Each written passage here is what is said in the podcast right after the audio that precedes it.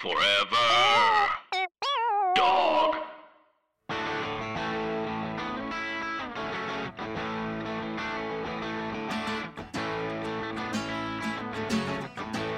I used to think that this was my town. What a stupid thing to think. I hear you biting off a breakdown. I myself am on the brink. I used to want to be a real man. Just want you in my arms again. And we can search each other's dreams. What's up, everybody? What's up, uh, three swings listeners, three Bs? I forgot the call sign. What's up, uh, athletic gerbils? What's up, diamond dogs? Switching it up, changing the lineup. How is everybody? Thanks for listening last week. I got some reactions from a few folks, which I gotta say is pretty nice. Um, if you uh, if you have been interested in reaching out to me to say something, whether it's something I could do better or something that you like the way that I did, um, please feel free to do that. I, I will honestly say that honest, caring, uh, open engagement, um, specifically privately, is uh, very kind. Um, it's it's nice to uh, you know I'll I, the the public conversation is also obviously welcome in a in in um in platforms because that's what they're designed for. But I will just say that like having conversations with people who like to listen to this show or like me from other things or or just fan, whatever you want to call it.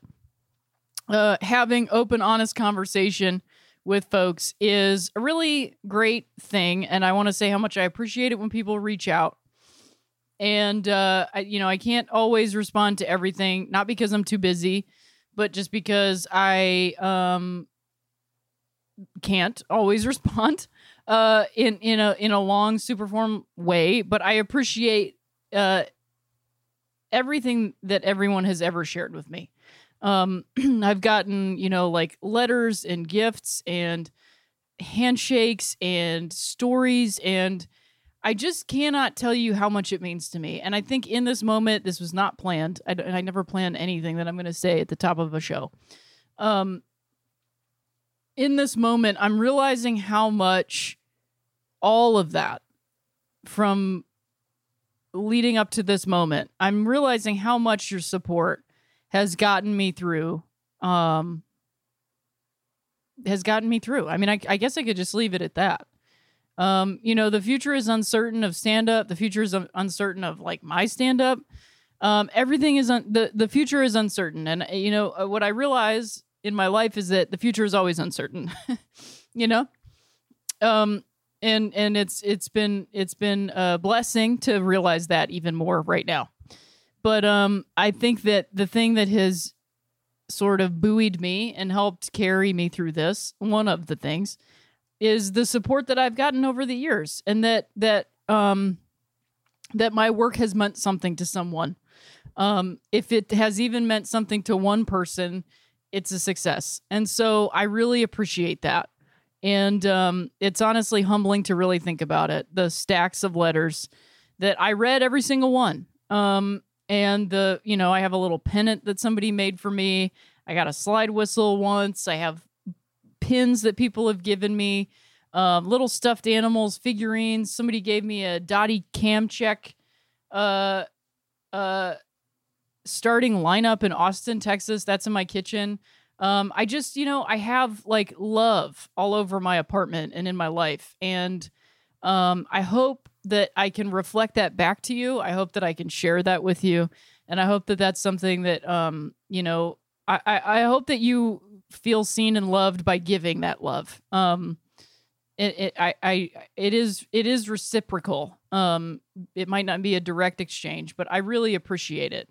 And uh, I can't, I, I, there's, there's no, there's no stand-up comedy without an audience and there's no like career without like fans and um i i have had that i have had that i continue to have it um and i am so grateful for it because i wouldn't have gotten to do any of this if people didn't like it if it didn't if it didn't mean anything to anybody um and that has like that has meant so much to me i can't i can't really like put it into any other words than that. But that I'm I'm just very grateful and um I, I hope that I have returned the favor and that I can keep doing that. Um, that being said, thank you so much for listening to this show and continuing to listen to it. Um, because you keep listening. We don't have any ads today. No, that's not the reason, but just lucky you, there's no ads. Um, and so I did. There isn't a guest on this show, and I'm really excited about it. Um, Evan Davis, who I know from MLB Network um, and baseball, I saw him on there um, a while ago, three years. You'll find that out in the interview. Uh, and he is the main reason why I felt like my voice was uh, worthwhile in in in uh, sports and in baseball. Um, so uh, all the gratitude to him as well. And we get into that, so I don't need to get into it too much up here. But I'm just really glad to have him. We do have an hour and 35 minute conversation. So I feel like telling you up top that that is how long it is. So I will try to keep it brief right now. Um, I'm going to give you the rundown of the two two major stories this week um, and a reaction to a, a, Ken Griffey Jr. video that I stumbled upon because of Evan. And we talked so much about our, our, other subjects, we didn't even get into this one. So hopefully, we'll be able to have him back um, soon and we can discuss the Ken Griffey Jr. video that I'll get into. Um, but I do just want to say so I don't really prepare a lot of notes for interviews. And I think even if I did, I would still be off book and I would still be in conversation um, because that's kind of the whole point of what I'm trying to do. Um, so I don't know that that there's any way to prevent, you know, saying things and then thinking I could have thought said that a lot better. So there's one thing, you know, I recorded this interview with Evan, and then I, you know, I took a break because it's very hot in my house, um, so I had to wait for my underwear to dry off uh, which is gross, but also true. Um, and then I cleaned out my fridge, and I was thinking about one of the things that I said in in the conversation with Evan, and uh, it is in regards to you know uh, trying to to sort of pay kindness backward. You know, we we talk a lot about like paying it forward, but what I really think, for me at least, um, is the practice is just is number one just paying it. You know um, and really, it's not about paying. It's it's more about like sort of giving. Um, and and I talked about, and it's more about like giving it sort of behind or backward or whatever. And at least that's the concept that I was discussing with Evan.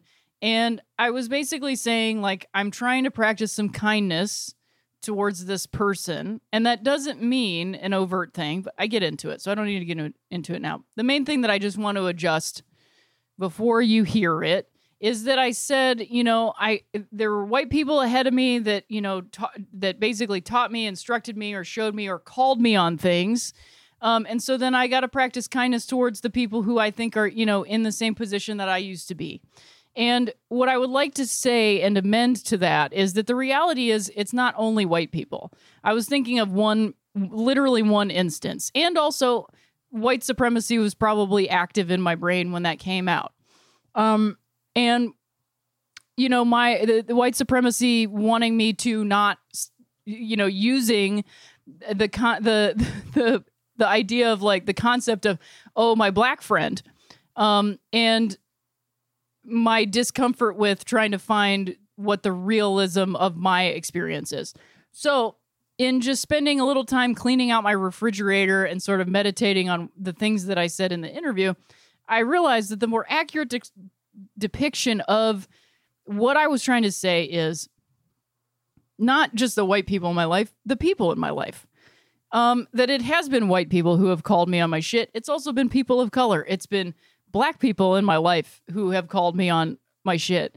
It has been black people in my life who have been kind to me when I've probably been doing things that maybe potentially upset them or hurt them or weren't great. Um, and whether or not they did, you know, it's just like it, it is a community of people.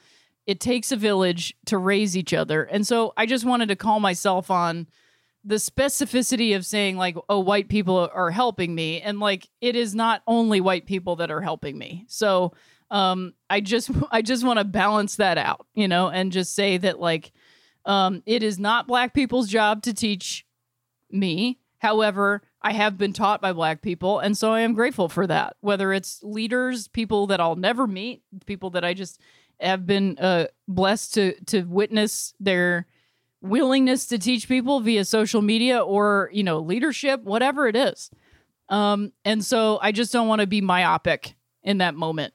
Um, and so I appreciate your understanding and um, you know, hope that you can understand and potentially forgive me if if if it felt um offensive or harmful or hurtful uh eh, because this whole show period is about confronting that and understanding it. And then this episode specifically is exactly about that. So happy to see where i am potentially lacking uh potentially falling short potentially creating harm and just want to call myself on that and say like hey not not not not where i need to be not what needs to be said potentially need to change my language there. So appreciate everybody's patience and uh, support. So um to get into the notes which i'll i will keep them short because evan and i do really talk at length about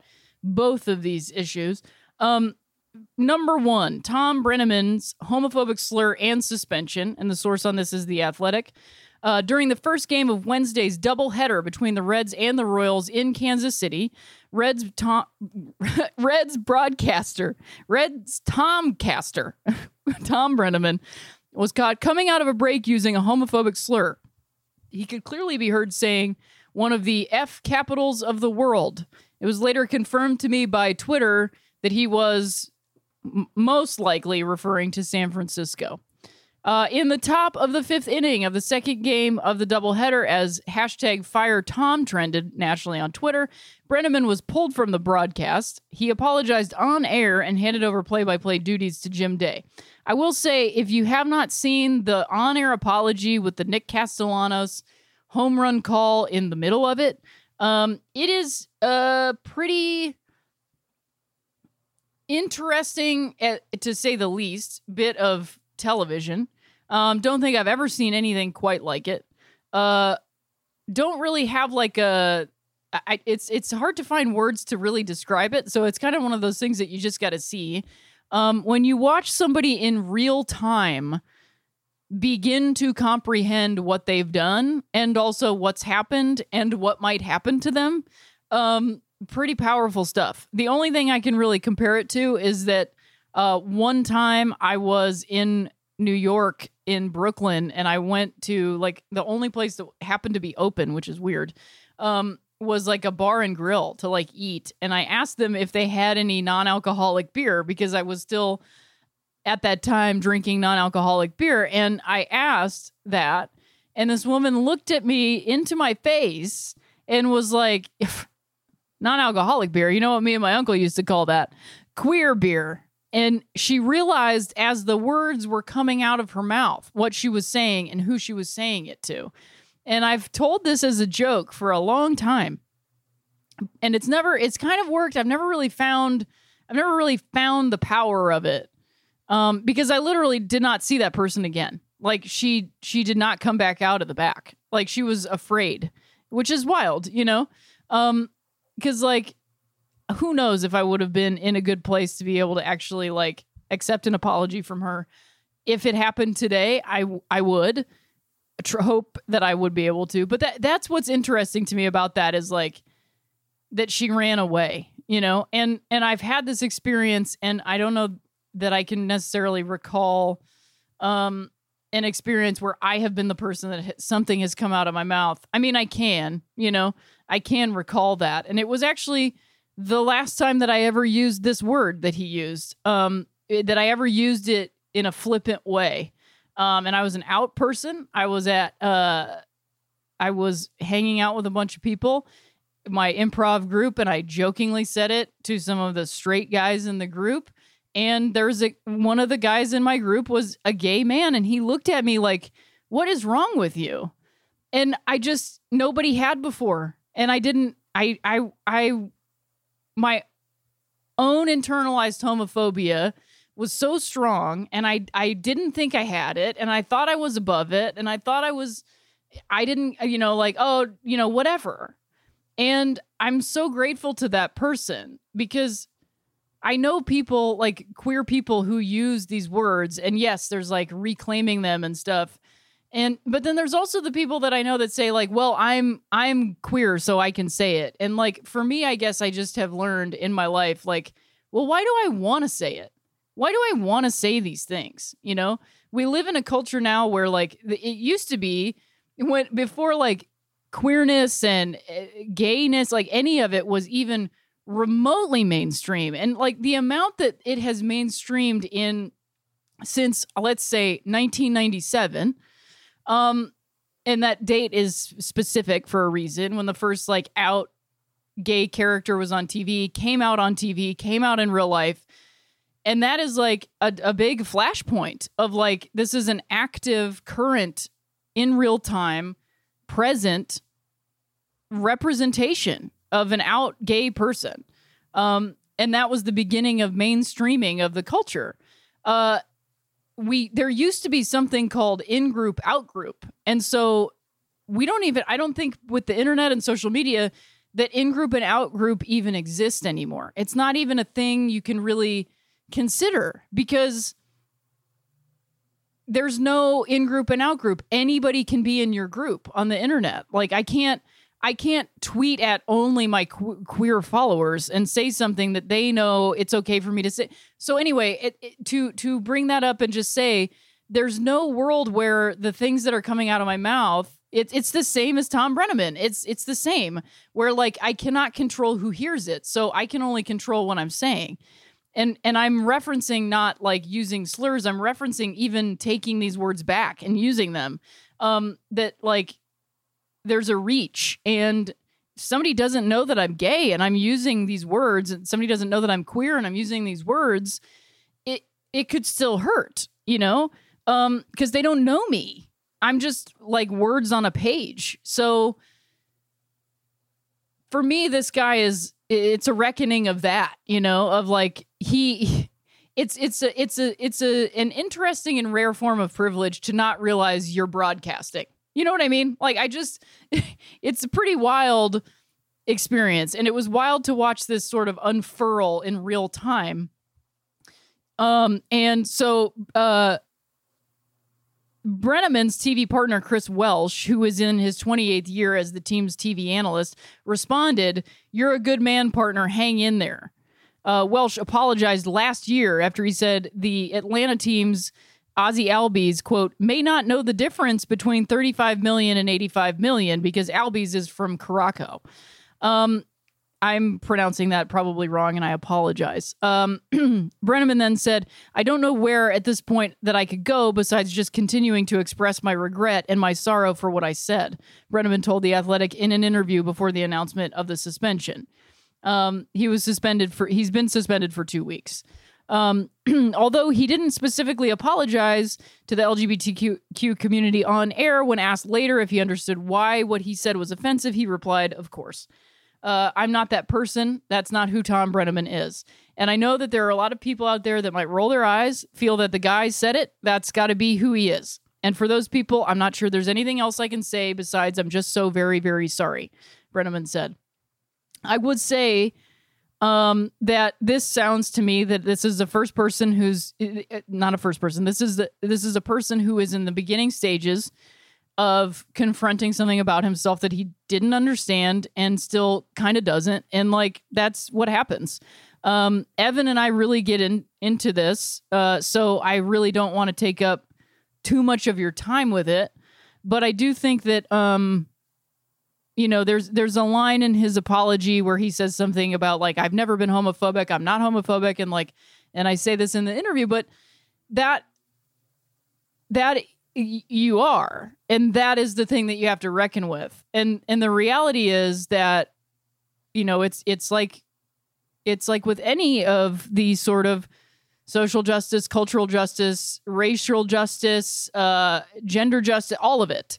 Um, you know, the first instinct is to say, I'm not homophobic, I'm not transphobic, I'm not a racist. And that to say someone's behavior is those things is tantamount to saying a slur. And like, my hope is that this begins this is one of many experiences unfortunately um, that begins to to break that into pieces and to understand oh that is what homophobia is and sometimes it's so insidious it convinces you that you aren't and you have to actually admit that you are before you can change it and um, that is why i included that personal story of myself that like that I th- that is what internalized homophobia can do. And the thing is like internalized homophobia affects us all. And if you don't if you aren't in a, a regular practice of you know sort of being around anybody who doesn't act and look and think like you um because the reality is Thom Brennaman sits in the booth of a stadium that has gay people in it. Are there tons of gay people in it? No. But are there gay people listening? Are there queer people listening? Are there trans people listening? Absolutely. And I'll get to that in a minute. Um, but we can get so isolated in our own experiences that we convince ourselves that we know everything and we know what even what we don't know, that there is nothing that I can't know. Um, and that's like, you know, I, I think, you know, he says there's nothing else he can say besides he's just so very sorry. And so he does seem to express sorrow and regret for saying those things and he seems to me to be on a path this is not me saying like what a hero. It's just me saying like that seems to be where he's at. And for me it's pretty wild that someone who is seemingly incredibly conservative and incredibly right wing would even be willing to do this. And like yes is that bar set pretty low? Absolutely. But this is how low the bar is for everybody. Like I have to give everybody a chance. And I know that sounds bad, but if if I make a mistake, I hope that somebody gives me a chance. Because people have. People have given me a chance. And so I have to be willing to do that. I I'm not asking you to. I'm not saying you have to. I am simply saying that I've got to be willing. You know, I've got to be willing to give this guy a chance to do the work that he's saying he's going to do. Um, and I think it's incredibly important that he's going to a, a group like PFLAG um, and not expecting queer people to do the work to step up and tell him what he did wrong and how he can be better and be his friends. Um, like Brennaman was asked if he had anything specifically to say to the LGBTQ people in particular. Uh, quote, I have never in my life, not for one second of my life, have I been homophobic, have I been racist, have I been any of those words that are terrible, terrible words. And so that phrase to me is that that that sentence to me is is a person who is reckoning with discomfort and is still hung up on words, you know, and does not understand the power of them. And I would say that he's he's in denial of the fact that he has probably been both of those things. And I say probably because this wasn't a racist remark, so I, I don't have any proof of that. Um, and I don't want to make assumptions. However, uh, as white people in America, we have all been racist and always have the potential to be, um, whether it's in our words or our actions or our thoughts. So it's a constant practice. Um, but here's here's where the denial comes in and here's where the the misunderstanding and where if he actually does the work he might be able to see oh yes i actually was homophobic because saying saying what i said and, and on top of that the way that i said it um, was homophobic. Now in admitting that i'm homophobic what can i do? You know that's that's what you have to do. Like that's the work. Um, and I'm not holding his feet to the fire, and I, am not, you know, I, I don't know what to do other than talk about it and discuss it, you know, because um, it's just, it's not. I wouldn't go so far to say as this guy is lying because there's an acronym for denial, which is didn't even know I was lying. No, I am lying. Um, and the no is kind of spelled incorrectly, but whatever. Um, to me this is a person who's in denial he just doesn't he can't even grasp that that those two things go together um because like he's saying he's never been in any of those words you know and so he's not actually making the connection that the words are people and the people are words. Um, and so then he he he tell, told the athletic and i would stand next to any lgbt person in the world and lock arm in arm with them that they all have the same rights as every other person born on god's green earth which you know sounds all fine and good um but like i think you got to spend a little time with that first sentence and the and statement and the fact that it it doesn't actually make any sense um and you kind of got to really look at it and go huh I actually literally was homophobic for a second. So, um, where else have I been homophobic? And, um, perhaps LGBT people all over the world are not ready to lock arms with you. And perhaps it's just some time for reflection, you know? Um, many have noted that it's impossible to buy Brennaman's claims of allyship because of how cavalierly and casually the slur was used.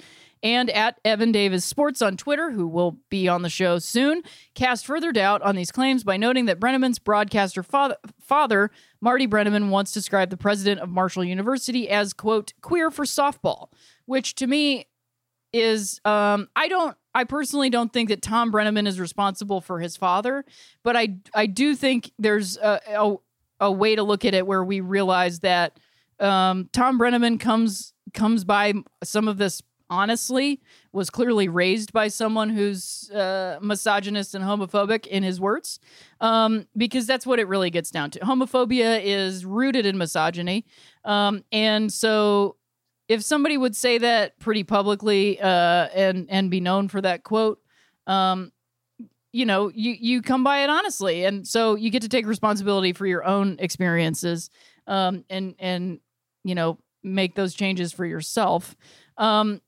so I, you know, I, I, I am trying to take him at his word, and there are some words that I'm parsing out and saying, well, this doesn't really make any sense. Um, and and that's okay. I do think it's important to to take a moment and take a beat and let things play out. Um, he's suspended. I don't know if firing him is like the right call.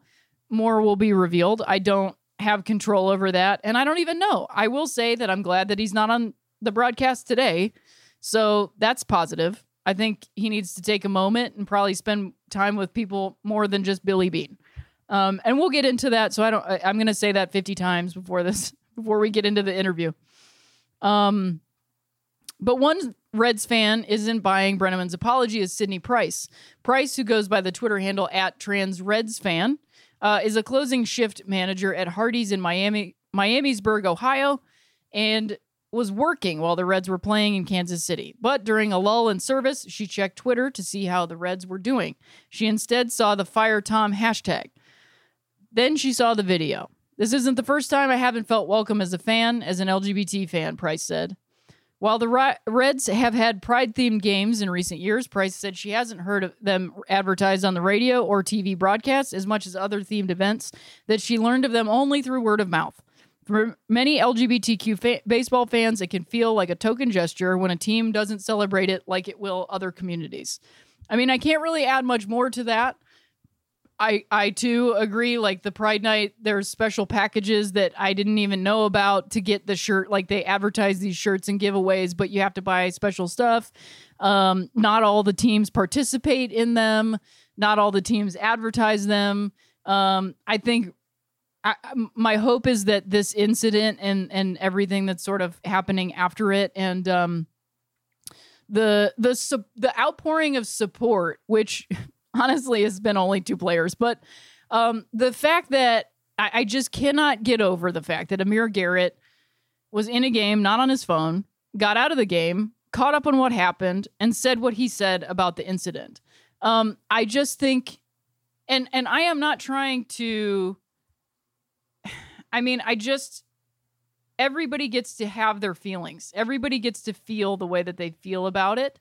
Um, but I I am just very grateful to be a baseball fan at a time when we are openly talking about, hey, you're doing LGBTQ nights and you don't seem to care. And also, something like this happens. Someone says some deplorable, vile, disgusting stuff on air when they think nobody's listening. Because let's be honest, people who live in a privileged culture, an elite culture that is far removed from all of us, think they can get away with anything, so they do. And they say things off air. They say it out of the side of their mouth, or they say, you know, um, to live at that time, and then to also, to also see Amir Garrett come out of a game, get on his phone, and say this to the LGBTQ community just know I am with you, and whoever is against you is against me. I'm sorry for what was said today. That did not go through a PR machine. That did not go through MLB. That did not go through a manager. That didn't go through anything except for that man's heart. And I just am so grateful to live at a time when somebody says that. When Amir Garrett says that, he picks up his phone and, and believes that's important. And he names us, and he doesn't name what was said, and he doesn't name who said it. He just talks to us. And that to me means that we matter. And it might just be to one guy, but that is important. Just like I said at the top of the show, if what I'm doing matters to one person, it's important. And that's all we can hope for. So I hope, I hope, my hope, my, my hope is that despite everything, that this experience has taught even just one person, like, hey, man, maybe take that out of your vocabulary. Maybe think about what you're saying. Maybe consider it. Because I guarantee you it has. And I know that that doesn't feel fair and it doesn't feel equal. But it does equal hope that if someone sees Amir Garrett and and and is inspired by him to act differently today, it's incredibly important. Uh, Matt Bowman also said, LGBTQ plus community, as a member of the Reds organization, I am so sorry for the way you were marginalized tonight. There will always be a place for you in the baseball community, and we are so happy to have you here. I think it's incredibly important for people to say this. It's incredibly important because we can't this is what people mean when they say hate cannot divide us. It is everyone's experience is important. And solidarity is more important to me than unity. We have to understand each other and be willing to listen and be willing to accept and stand up for each other when these things happen. Um and i don't know. I mean i don't know what more to add to that other than uh we these things are changing and they don't change overnight. And and nothing changes if everything is set off air and nobody hears it. And the only people that hear it are the people that agree with it. So i'm trying to look towards the people t- towards aaron dolan and sean doolittle for their continued consistent outreach and work and support of the lgbtq community and fans and uh, representation and kindness in the game, and the fact that people are saying that that we we we are welcome is important. Um, do we feel welcome by the entity that is the MLB? I would say no, but I don't really like that entity, so I don't really want to be welcomed. I, it's I, I'm I I could care less about MLB making it so that I I am welcome because I don't know that that's ever going to jive. But to me, it's important to know that there are players who who don't participate in this like hyper mascu- masculinized toxic behavior because I think it's important. You know, it's important because this is what this is what Black Lives Matter stands for. Black Lives Matter stands for black queer lives. It stands for black trans lives. It stands for the most marginalized people. And so I believe that Black Lives Matter. And so I don't think this is okay. And I also hope that people can do the work to see where they are in denial. You know, white supremacy keeps us in denial. It keeps us in lack mentality. It keeps us in perfectionism and it keeps us from questioning why we do the things we do. And so my hope is that Thom Brennaman does do the does question that, does do the work, goes and talks to the uh, parents and friends and family of lesbians and gays instead of putting the onus on queer people to fix it or to educate. Put it on the people who also had to do the work. So that's what I'm taking from this. Um, Wednesday night was another reminder of that for Price and others when a representative of the organization used such a hateful word in such a cavalier and comfortable way. And I truly think if he means what he says, he will hopefully investigate this. And I don't know what's on the other side. I truly do not know what's on the other side. But I will say some good has come out of it. Um, I'm I'm gonna follow Trans Reds fan right after this. Maybe she'll come on the show and we can have a conversation. Who knows? Um, and we'll post the full public apology in the Cincinnati Enquirer um, for the notes. And I'm gonna really just like go through this pretty quickly because I already said I was going to keep it quick, and this is 35 minutes. So, uh, just want to run down real quick the Fernando Tatis Jr. Grand Slam and MLB's unwritten rules. I would argue that this kind of language that we were just discussing is also sort of in the unwritten rules of the world. Um, the Athletic and ESPN provide the source material. Uh, in the eighth inning of Monday night's game between the Padres and the Rangers, the Padres star shortstop Fernando Tatis Jr., son of two grand slams in one inning hitting, Fernando Tatis Sr. was sitting on a 3-0 count with the bases loaded and the Padres up 10 to 3. Rangers reliever Juan Nicasio threw a lazy fastball low and just off the plate, and Tatis honestly lazily belted it for an opposite field grand slam. I mean, it was a gorgeous home run. Tatis leads Major League Baseball in home runs, RBI, runs scored, and stolen bases entering Wednesday, and is becoming one of the sport's most entertaining players. And if you've been watching baseball, you've been waiting for this moment for the past two seasons. But his eighth inning grand slam clearly angered the Rangers because Nicasio was immediately replaced by Ian Gibaut, Gibaut, a pitcher with only 24 career innings in the majors who threw the next pitch behind Manny Machado's head. After the game, Tatis's grand slam was met by direct criticism from Rangers manager Chris Woodward, who said, I didn't like it personally. I don't think we liked it as a group. Uh, personally, that means your personal feelings. Padres manager Jayce Tingler didn't defend Tatis and, and instead claimed that he missed a take sign before the 3 0 pitch. Gotta say, this is probably my biggest complaint with the whole thing, with the exception of maybe Eric Hosmer taking the side of the Rangers as well. Um, a manager throwing his player under the bus for something that is not like violence, abuse, or like awful language I i is is is I don't want to go so far as to say unforgivable, but I, I oof. I mean, I just the that is just something I can't. A manager throwing their player under the bus like that is just is awful. It's just it's it's so it's heartbreaking. Honestly, it's heartbreaking. Uh, even Tatis felt compelled to walk back the swing, saying after the game, "I've been in this game since I was a kid. I would say since he was born." I know a lot of unwritten rules. I was kind of lost on this. Those experiences you have to learn. Probably next time I'll take a pitch.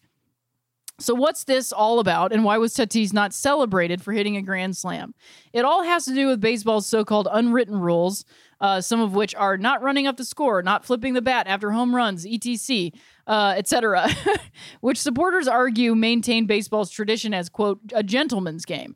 However, critics of the unwritten rules point out that they're not only old fashioned and boring, but carry with them disturbing racial connotations accusations of quote not playing the game the right way are almost always exclusively levied at players of color and in particular Latino players who come to the MLB from the Caribbean and Central American baseball circuit. Tatis is Dominican, and another Dominican player, Juan Soto, Nationals outfielder and one of the stars of last year's World Series run, was involved in a similar incident on in, in Monday's game between the Nationals and Atlanta. Soto clubbed a 445 foot ninth inning home run off Atlanta reliever Will Smith to give the Nationals a 6 3 lead at the time. Atlanta would rally to win in the bottom of the ninth, which again, also just to tack onto the Tatis, I believe the Phillies and the t- Blue Jays were playing, and the Blue Jays were up by by eight, and then they ended up losing the game. So to say don't tack on runs, it can never be too much. Um, Soto admired his home run for a second or two, and Smith then barked an expletive at Soto, which only led to an even slower trot around the bases. After the game, Nationals manager Dave Martinez defended his young superstar. Will Smith said something to Soto that I didn't really appreciate, Martinez said. So I just want to let him know hey, it wasn't Juan who threw the ball. His job is to hit. So just be quiet and get on the mound. You threw the pitch, make a better pitch. Reminds me of Kenley Jansen, which we'll talk about. Martinez's comments were echoed across social media and sports media the following day, with many MLB players and pundits calling for an end to the unwritten rules.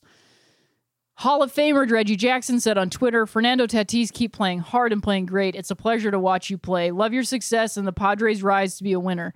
Keep leading the way. It ain't easy to hit home runs. Keep bringing energy you have to the game. We need players like you, an all star. Former big league pitcher Ron Darling, now an analyst for the Mets and MLB Network, addressed the trouble with the unwritten rules on MLB Network and defended Ted Tatis. I'm old enough that I grew up in a game that a lot of older guys had all the power and they would tell you how to act, what to do, and you did what they told you to do because that's how it was. He said, Unwritten rules only work if everyone knows the unwritten rules. By their very definition, nobody knows an unwritten rule. So what you have now is you're just trying to make a decision that a 3-0 count in a 7-run game is off limits. I'm just not with that at all. I kind of can't really put it any better than that, and that also is a succinct definition of white supremacy. that that's all unwritten rules, you know, and then the the laws themselves have unwritten laws all surrounding them. Um, and even Rangers manager Chris Woodward adopted a different tone the day after the game. I've thought about a lot of the gray area in the game when it comes to the unwritten rules. This the line is one place for one person and one place for the other. Huh, what does that sound like? Racism, criminal justice, homophobia. Just because I was upset about it doesn't mean that I was right. Doesn't mean that it's wrong that he swung. I'm always willing and open to listen to discussion. Did it cross the line? In my opinion, yes. But maybe that's because I'm scarred from the years I've been in the game and what I've heard and witnessed from people in the past. That doesn't mean I'm right, though. That doesn't mean that he was wrong to swing 3 0. Maybe that's the new norm, and maybe that's okay. I mean, I couldn't put it any better than that. And I'm, I didn't know before I went into this uh, recording that he said this, and I'm pretty glad that he did because um, he pretty much owns up to his feelings on that one. Um, and I, I, I gotta say it's pretty good. And I'm glad that Twitter was almost unanimous in their support of Tatis. And uh, you know what are we talking about here? This is professional sports. You, you want to put a tamper on the game? Like I, we have like sort of unwritten rules in my baseball league where if you're beating a team by a, a ridiculous amount, you go station to station. That is a rec league with people that we know, and we're not this. We're not getting paid and it's not a stats based career system. Like it's ridiculous. And also there are ways that that gets into one's head as well. So anyway, I just think, you know, you can you can draw a very quick line between unwritten rules and white supremacy and and uh criminal justice reforms, changes that we need ab- abolishments that we need to make. Um, you know, it is unwritten rules are what police use all the time, every day, every day. So, do I want to be a cop or do I want to be Fernando Tatis Jr.? I want to be Fernando Tatis Jr. That's who I want to be. Um, so, and as the athletic noted, the unwritten rules stand in stark contrast to the MLB's Let the Kids Play promotion from last season, which highlighted cultural diversity and dynamic personalities within the sport. I got to say that's pretty right on. And this is what we're getting at with Major League Baseball as an entity and the people within it. Um, they love PR stunts, they love promotions. But when it comes to the reality of the game, they don't really want to change it. I just read an article on The Athletic today that the numbers are up for TV viewing of women and people under 34 um, so young people and women, people they've been saying don't watch the game, are watching the the game, and there's hedging a lot of bets and a lot of people saying this doesn't really matter. But what if it did? What if it just did? What if we mattered to you? What if you cared about people who weren't old white Republican oil barons? What if you cared about other people who love the game? What if you cared about it? That's why I think Rob Manfred's one baseball is a really bad idea and I'll probably talk about it next week. So the last thing that I want to end on is uh, Ken Griffey Jr. versus the Yankees, which is a clip that I came across on Twitter in this whole sort of maelstrom of the Thom Brennaman event. Um, and I saw it from Evan Davis's Twitter, and uh, it was something that I was unaware of. Um, and we're gonna play it right here. The other thing was, I came up to visit my dad, and it was just me and him, and got to the ballpark early. I'm sitting in the dugout, and uh, security guard comes over and says, "Hey, George doesn't want anybody in the dugout." My dad was like, "What? He, my son." So he goes, "All right, hey, go in my locker." He goes, "But before you go, look at third base." It's Graig Nettles' son taking ground balls at third base.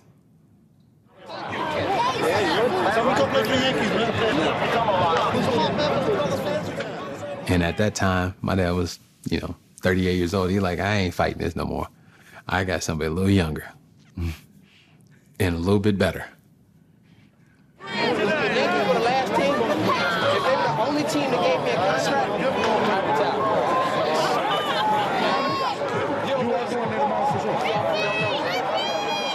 You know, there's certain things that a dad drills into you as a kid that just sticks with you. And that was one of them. I mean, What, to beat the Yankees? yeah. So a pretty uh powerful video and a pretty I mean it, to me first of all Ken Griffey Jr. is just a class act. I I loved him as a kid and I didn't because I was a kid I didn't really know and you know he played in Seattle so I didn't get to see him play very much but he was just always so cool you know with his hat and like the kid and running up the wall and everything. And um I just you know, because baseball has this sort of like unwritten rule of like, don't rock the clubhouse and don't, you know, don't be different and don't da da da da da. You know, he does have a little bit of that baseball in him, you know? Um, and I'm so grateful to have seen this because I had I had no idea this was even a thing. Um, and not that I I'm shocked, but I just mean this specific incident. Um, that I just like I watched that and was like, there it is. There it is. That's an unwritten rule right there. Um because you could argue that the unwritten rules only apply to the how the game's played, but how is that not how does how, how do you turn that on and off? You don't.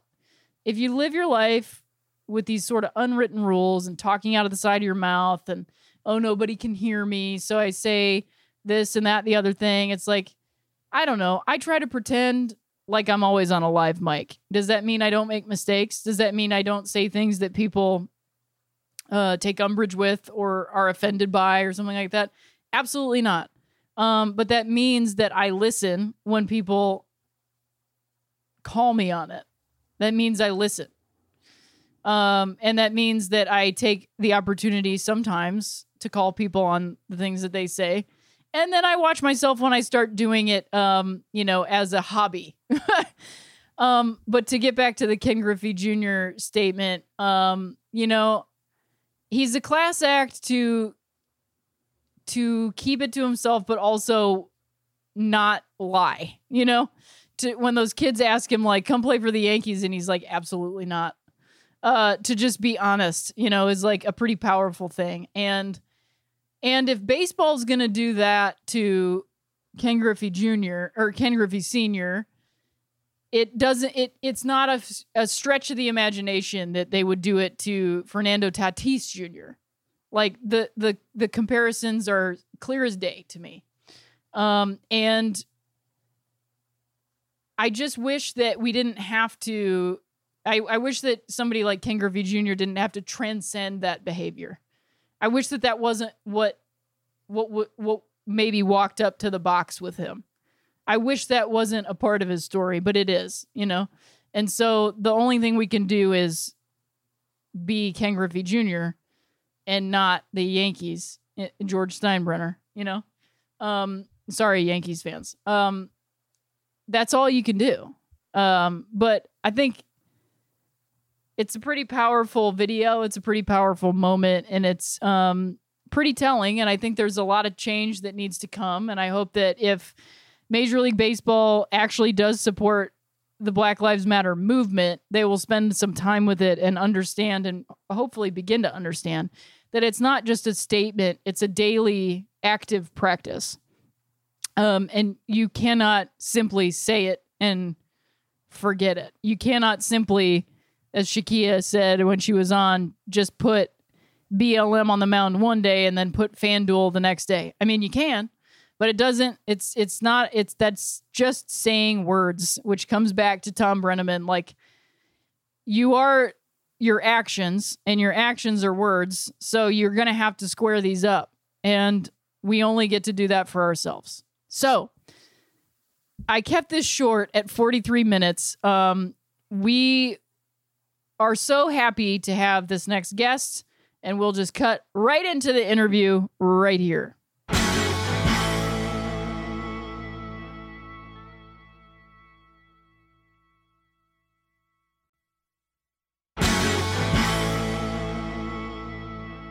You guys, I'm so excited for the guest on our show.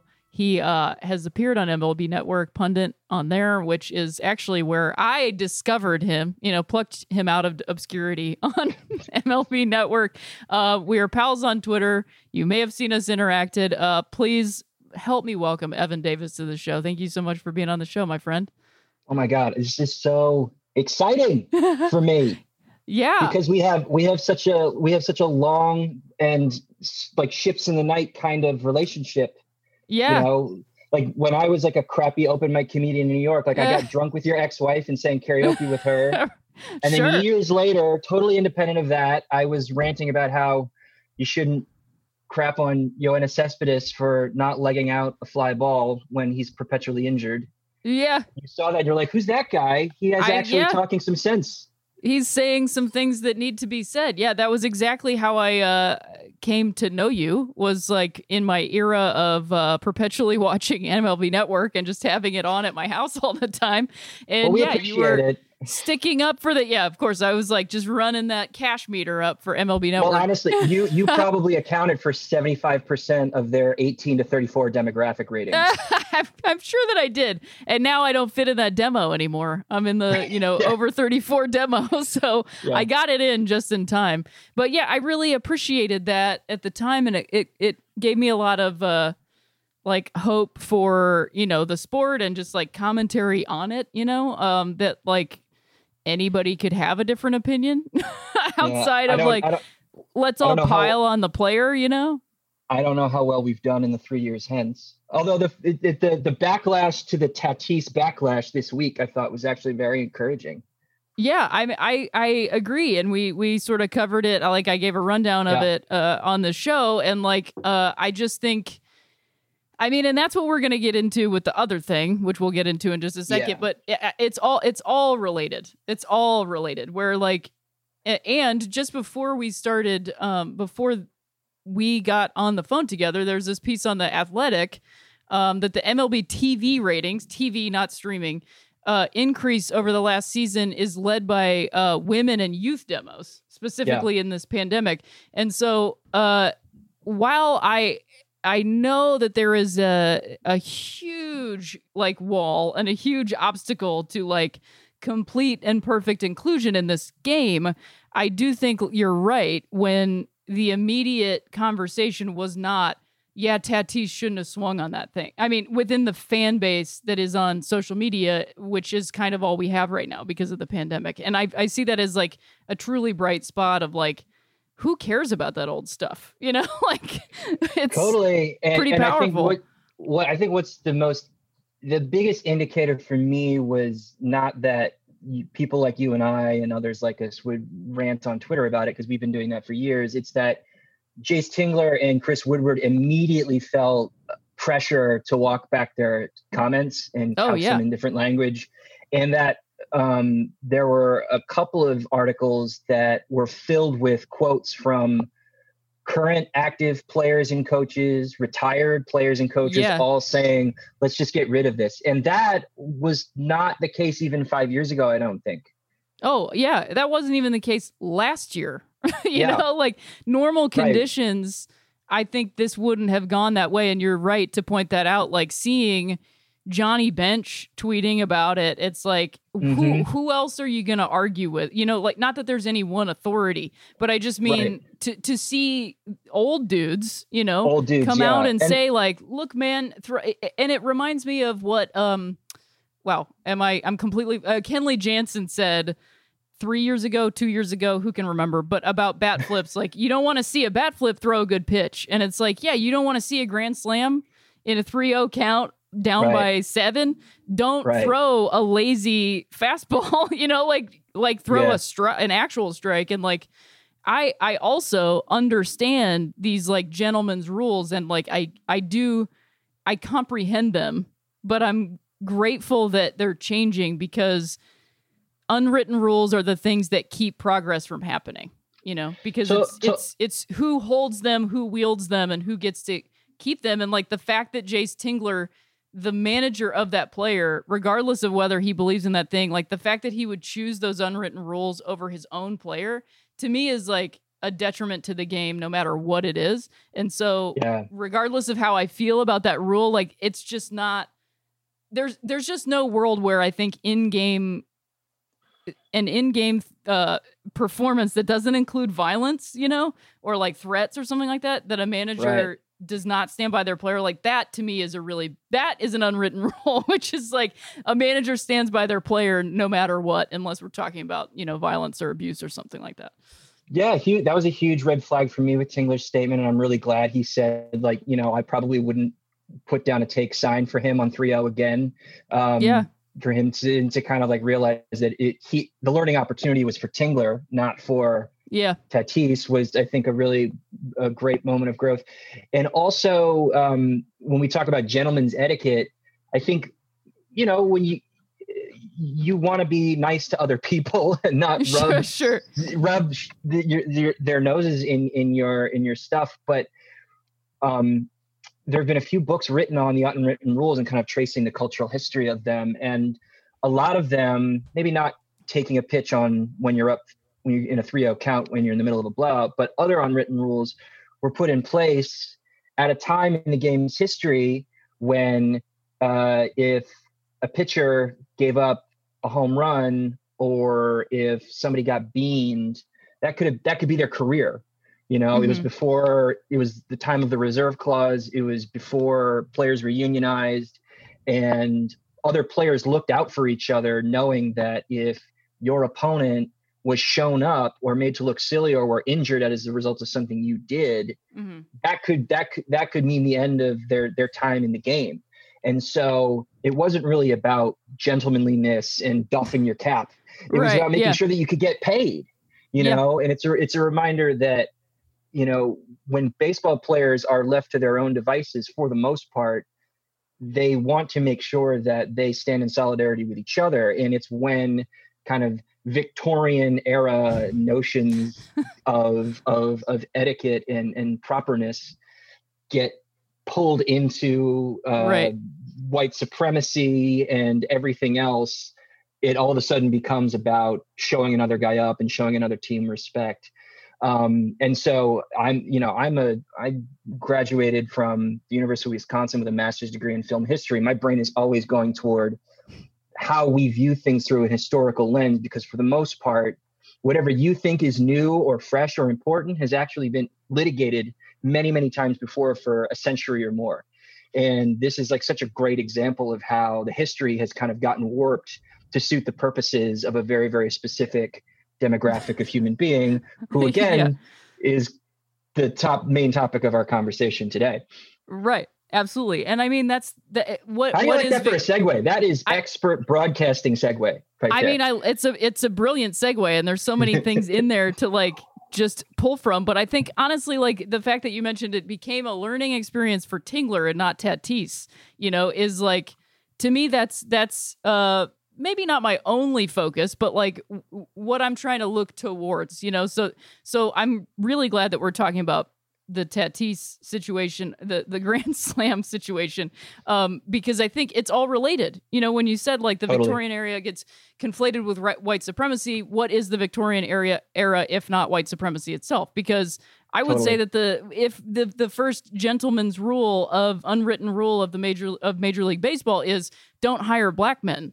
you Right. know, like it, Yeah. it was a, basically a handshake deal that they all sat down and said we're not doing this right, and they agreed, and then it Yep, just didn't then- happen until it happened. You know, Right. Well, there was originally a handshake agreement. Then a few black players got in, and then Plessy versus, versus Ferguson kind of gave them the cover to make it much more formal, even though it was never technically formalized. Right. Yeah, absolutely. Yeah.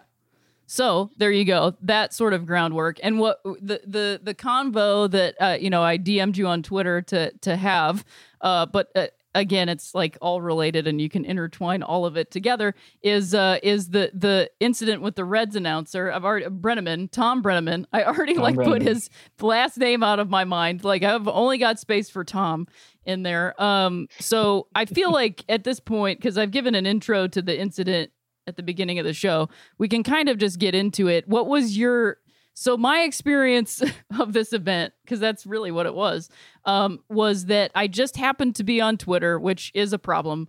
I'm on it a little too much. Uh, that when it was happening, like right at the time that that broadcast happened, and somebody posted it, so I saw it Yeah. Free of the, of context in in regards of like I saw it was the Reds. I saw it was the. uh, It took me a moment to realize where they were playing. Like I had to pull Yeah. all that information because the original video or one of the one that I saw was just posted with like wow or something like that or like he said it you know like i didn't even know what was going to be said i didn't know who's you know i had no idea um and i just watched it and it took us like a minute for it to happen so i was just watching you know an outfielder warming up and Right. then and then oh bang there it is and i had to listen to it a couple times and i've even in, in because i don't really care to listen to it again i've even like misquoted what he said you know to myself and to other i think even to you on twitter of like the the actual quote but the most important thing is that he said the f-bomb um the the like the gay slur um Yeah. When he didn't think anybody but whoever it was that he was talking to was listening on on uh, air basically so Yeah. what was your experience that was like my rundown of like the moment that it happened and then we can get into the post event conversation I I essentially had the exact same experience you did. I was um, filling the the great gaping chasm of existence uh, that we're all going through right now Sure. with social media, which is a, a horrible mistake. it's a terrible mistake almost every time Um, yeah, ninety eight point four percent of the time. yeah if I'm going to yeah be precise. Um, but yeah, I think I saw the same click that you did. It just said, "Wow, he said it," and then seeing the initial screenshot of that it was a Reds broadcast. I'm like, "What the hell is this?" Clicking Yeah. on it, and yeah, and it's about 12 seconds of just dead air. And if I had been sipping something when he said what he said, I would have done a full spit take yeah because it's as unambiguous a use of that word for its true intent in the American context as you could possibly ask for. sure um, it's funny that you like- put american context on there and i know i know why you did Yes, right. um, but there's there's absolutely no way you can explain away what he said, how he Mhm. said it, or what it meant when he did say it. And I think what made it so shocking is, in a way, a bit of a positive development. I would argue Mhm. because I, you know, we- you and I are, I think, roughly the same age. We both grew up in America in the late 80s and into the 90s, and even in the early aughts at a time when that word was much more common than it is now. Mhm. It's never been any less uh, hurtful, damaging, violent, or evil at any point in history. But when we were younger, we just heard it a lot more, directed at us or just in the world Mhm. and I'm, I, I'm not going to speak to everybody's experience. Um, I know that that word still is more common than it should ever be, and it's still a Mhm. tool of hate. But in 2020, to be watching a live television broadcast and to hear it was like a very jarring moment. Like I, to the point where like I didn't spit take, but I definitely did like a double take to no one. I was like, Sure, what? yeah. Yeah. Yeah. I mean, I you was like in my bed and I was like, wow. And I mean, I By the way, So- that clip went up at about 6:30 p.m. Eastern time, so that would be about 3:30 your time. Oh, You were yeah. watching it in bed. Of course I was. Hashtag I- pandemic, well, baby. I'll tell you why because it's the only room that has air conditioning in my house, and so Ah. I've just been like living in my bed because we've been in a 'Cause heat wave. You guys are going through a heat wave. That's right. Yeah, so it's like Um, the only place that's comfortable, and I've been in it for so long that it also is not really comfortable anymore. But yeah, I mean, I it will goes, then say, it goes back to being comfortable. It just feels like a security yeah, blanket. you're just in Yeah. a constant loop of comfort and discomfort, which is the human condition. and this whole thing. And like, I mean, I think it's important what you brought up. And I, you know, I do think that the evolution of the use of that word has obviously changed. Um, and my experience of it. So, I mean, I identify, I, I am a white Caucasian, uh, queer person who was like, you know, raised female, surrounded by boys. Um, I don't know how you identify Evan other than the external, you know, uh, things about you. So that's like your your thing to to to uh give to me- everybody or not. Uh, this is not going to be great for your list. I'm just going to give you a Yeah. nice close up of this mustache, and then I'll I let like it. you fill in the rest. I don't want to do that. I don't want to fill in anything. No, I'm I'm I'm I am a cisgendered bisexual white American male. Great. Thanks for sharing that. I just think it's important because not like Oh, it's very easy to like people think I'm just a lesbian or whatever. It's like No, and I so know, I know. and that's also like okay. The experience of that is also okay. But I think it's important to claim that when talking about these words because ultimately if I'm going to get into a theoretical conversation about it, technically that word does not apply to me. However, the uh, the word has has been applied to me. Just like you which said. word? You I'm know, sorry. Which word? the the F word. Oh yeah, That slur, Right. you know right. it's also something that like and and i think this is also really important too that you said on twitter is that like is this guy's world um i forget the exact wording that you use but like is this guy's world so detached and in this like masculinized like talk and it's like yeah that is actually the truth because i have also lived in that world you know Right. that I, I enter too. in and out of it, but like I was raised in it. I wanted into it because it felt like currency. Um, Mhm. And that word is something that I do not defend the use of it. You know, I don't. But I do think that there's some understanding that is going to happen because of this, which is to me the silver lining that like people do throw this is not this situation because he did very knowingly use it to describe a place that he knew gay people were in. However, in baseball, sports, toxic, masculinized areas, like it's thrown about with abandon as though it means nothing. And I know that because people say that to me because they're like, Yeah. no, no, no, I don't mean you. I mean dumb. And I'm like, but Right. you're using a word that is used to describe me. And then you're saying, no, no, no, not you. I mean dumb. Like you are just not lining it up yet, you know? And like I see what that guy is saying and in his attempts to apologize and take responsibility, it is the path towards making that connection potentially. And I think the important thing is, for me at least, as a baseball fan, to see the outpouring from the sport of this is unacceptable essentially like amir garrett's tweet is re- was really important to me as a baseball fan it also percent. helped me have even more respect and gratitude for what Sean Doolittle and for Eireann Dolan, what they have been doing for the past six years in Major League Baseball and outside of it. That like Yeah. that these things both exist. Like there is this old boys club where people, because that's the thing is like if you're saying it when you think you're not going to get heard, you're saying it. You're saying it a lot. Like he was like, I've never been homophobic, and it's like, man, you're so close because you you were is the thing, and it's it's Yeah. the it's the understanding and accepting that that is what you did do, um, and maybe he'll fi- see that. It seems like he's maybe moving towards it. I don't know, but um, what are your thoughts on on the the the varying steps of apologies that he's made? Yeah, let's and just as solve. and as a, a bisexual baseball fan, like how does this affect you? Just like I know you work in baseball, but like as somebody you said a thousand percent, Amir Garrett saying that, like how do you feel about those those reactions? Well, first of all, I'm so excited that you and I are going to solve structural homophobia right Here here. we go. now. It's a big moment One for podcast, history of the world. two white Yeah. people solving a problem. White millennial podcasts are the cure to the ills of the world. yeah, they really Um, are. So no, you bring up you bring up a lot that that needs to be unpacked, and and first and foremost, Amir Garrett's statement was quite unequivocal and um, was very appreciated, I think, Yeah. by me and I'm sure by other queer uh, baseball fans. Um, and and it's been it was really interesting because Brennaman released basically three statements in about a 24 hour period. First, the on air one where he called the Nick Castellanos home run, which is, is you know, it's also, funny. can we I- just get to to actual baseball and be like, Nick Castellanos is having a hell of a year. I just love his like home run tour that he's having this year, which has been pretty fantastic.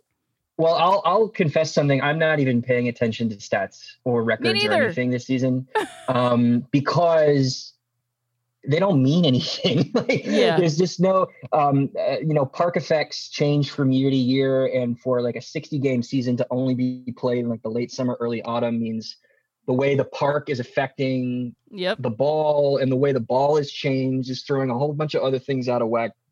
Also, with um, each team only playing nine other teams, where in a normal season they'd be playing like 20 other teams or more.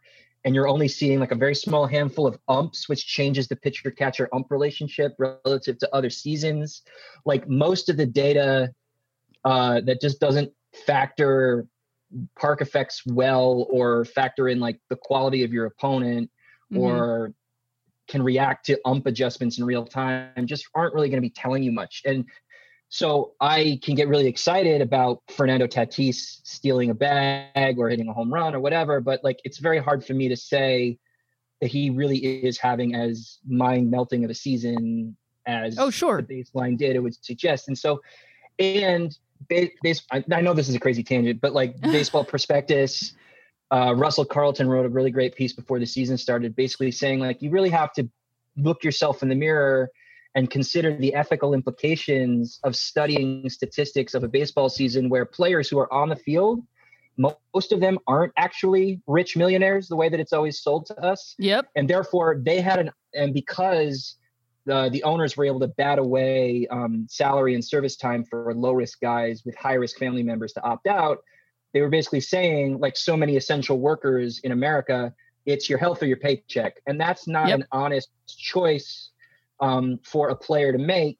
And therefore how do we really trust the data? For all the other reasons i said stated above but also knowing that they're kind of being forced to be there and the whole mental health implications of being in that environment knowing that you could get sick at any moment in time especially when you saw what happened to the marlins what happened to the cardinals what almost happened to the reds what might be happening to the mets right now this is not also honest the the the mental health of what happened with Cleveland. of Yes. like play, uh, uh, which I didn't even follow all of it. I, and I don't I don't mean to interrupt, but I just like yes, I ha- I also haven't I ha- I literally have not watched 9 innings of baseball this year for every for the reasons that you're saying. That's why Yeah. I just I mean I follow it on Twitter because I'm on Twitter I can't help but see you know cuz my algorithm is like showing me all that stuff and like I I literally could not agree with you more. Like it just it doesn't you know like I'm glad that Francisco Lindor is saying like it's not just about you and it's not just about your neighbor it's about your neighbor's neighbor and it's like yes that's why you guys shouldn't be here shouldn't have to be here you know like like it's Yeah. a bigger it's a bigger thing than just like you know do the right thing and and yeah I don't think that is a fair it, it's not a fair um it's not a fair cho- that's not a choice you know it's not a choice right that's But that's what so many time, I- people have to make across the country, and and it's unfair whether it's a baseball player or somebody that works at Walgreens. Like it's just it's Right. unfair no matter what.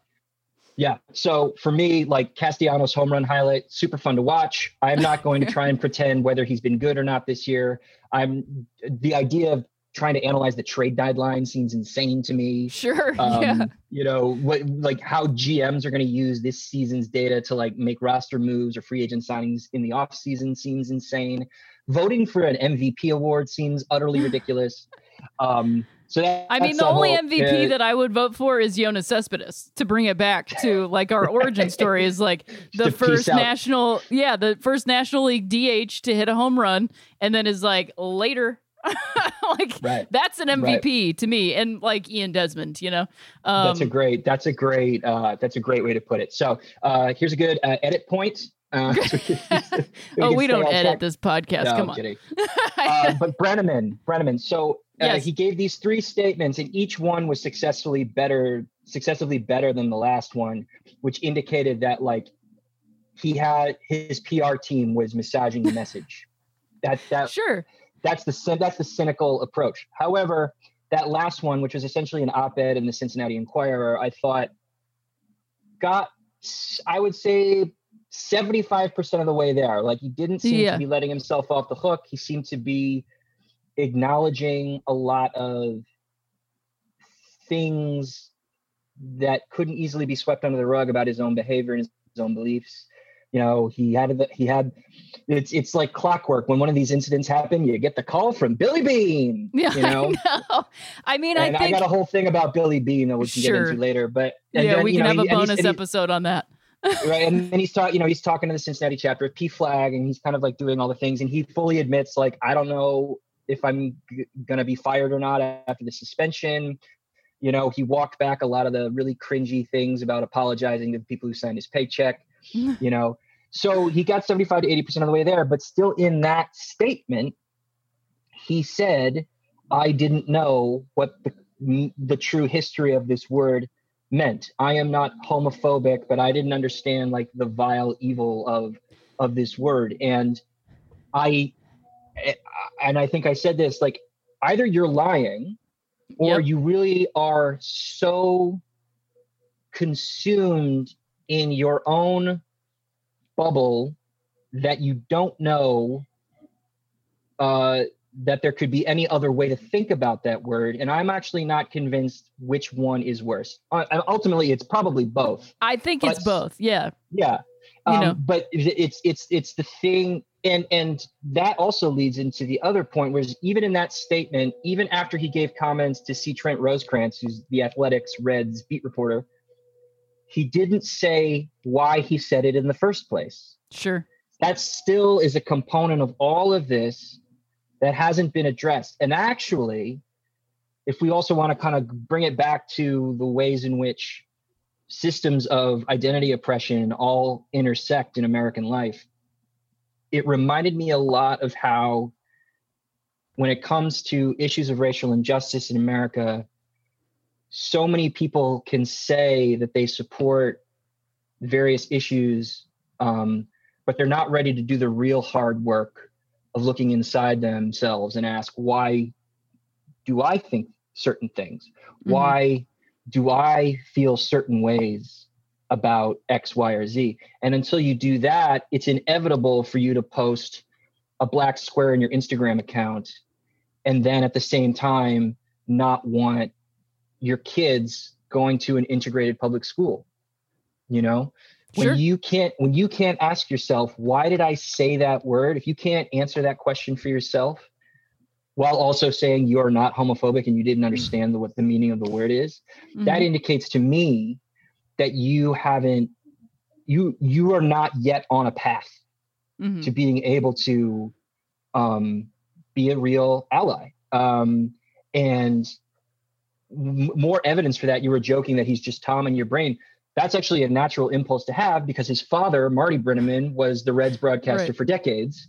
And, you know, I'm sure you know this story, but like nine or 10 years ago, Marty Brennaman was at a function at Marshall University and said the Marshall University president was, quote, queer for softball because Uh-huh. they had built a $2.5 million softball facility but hadn't built a baseball facility.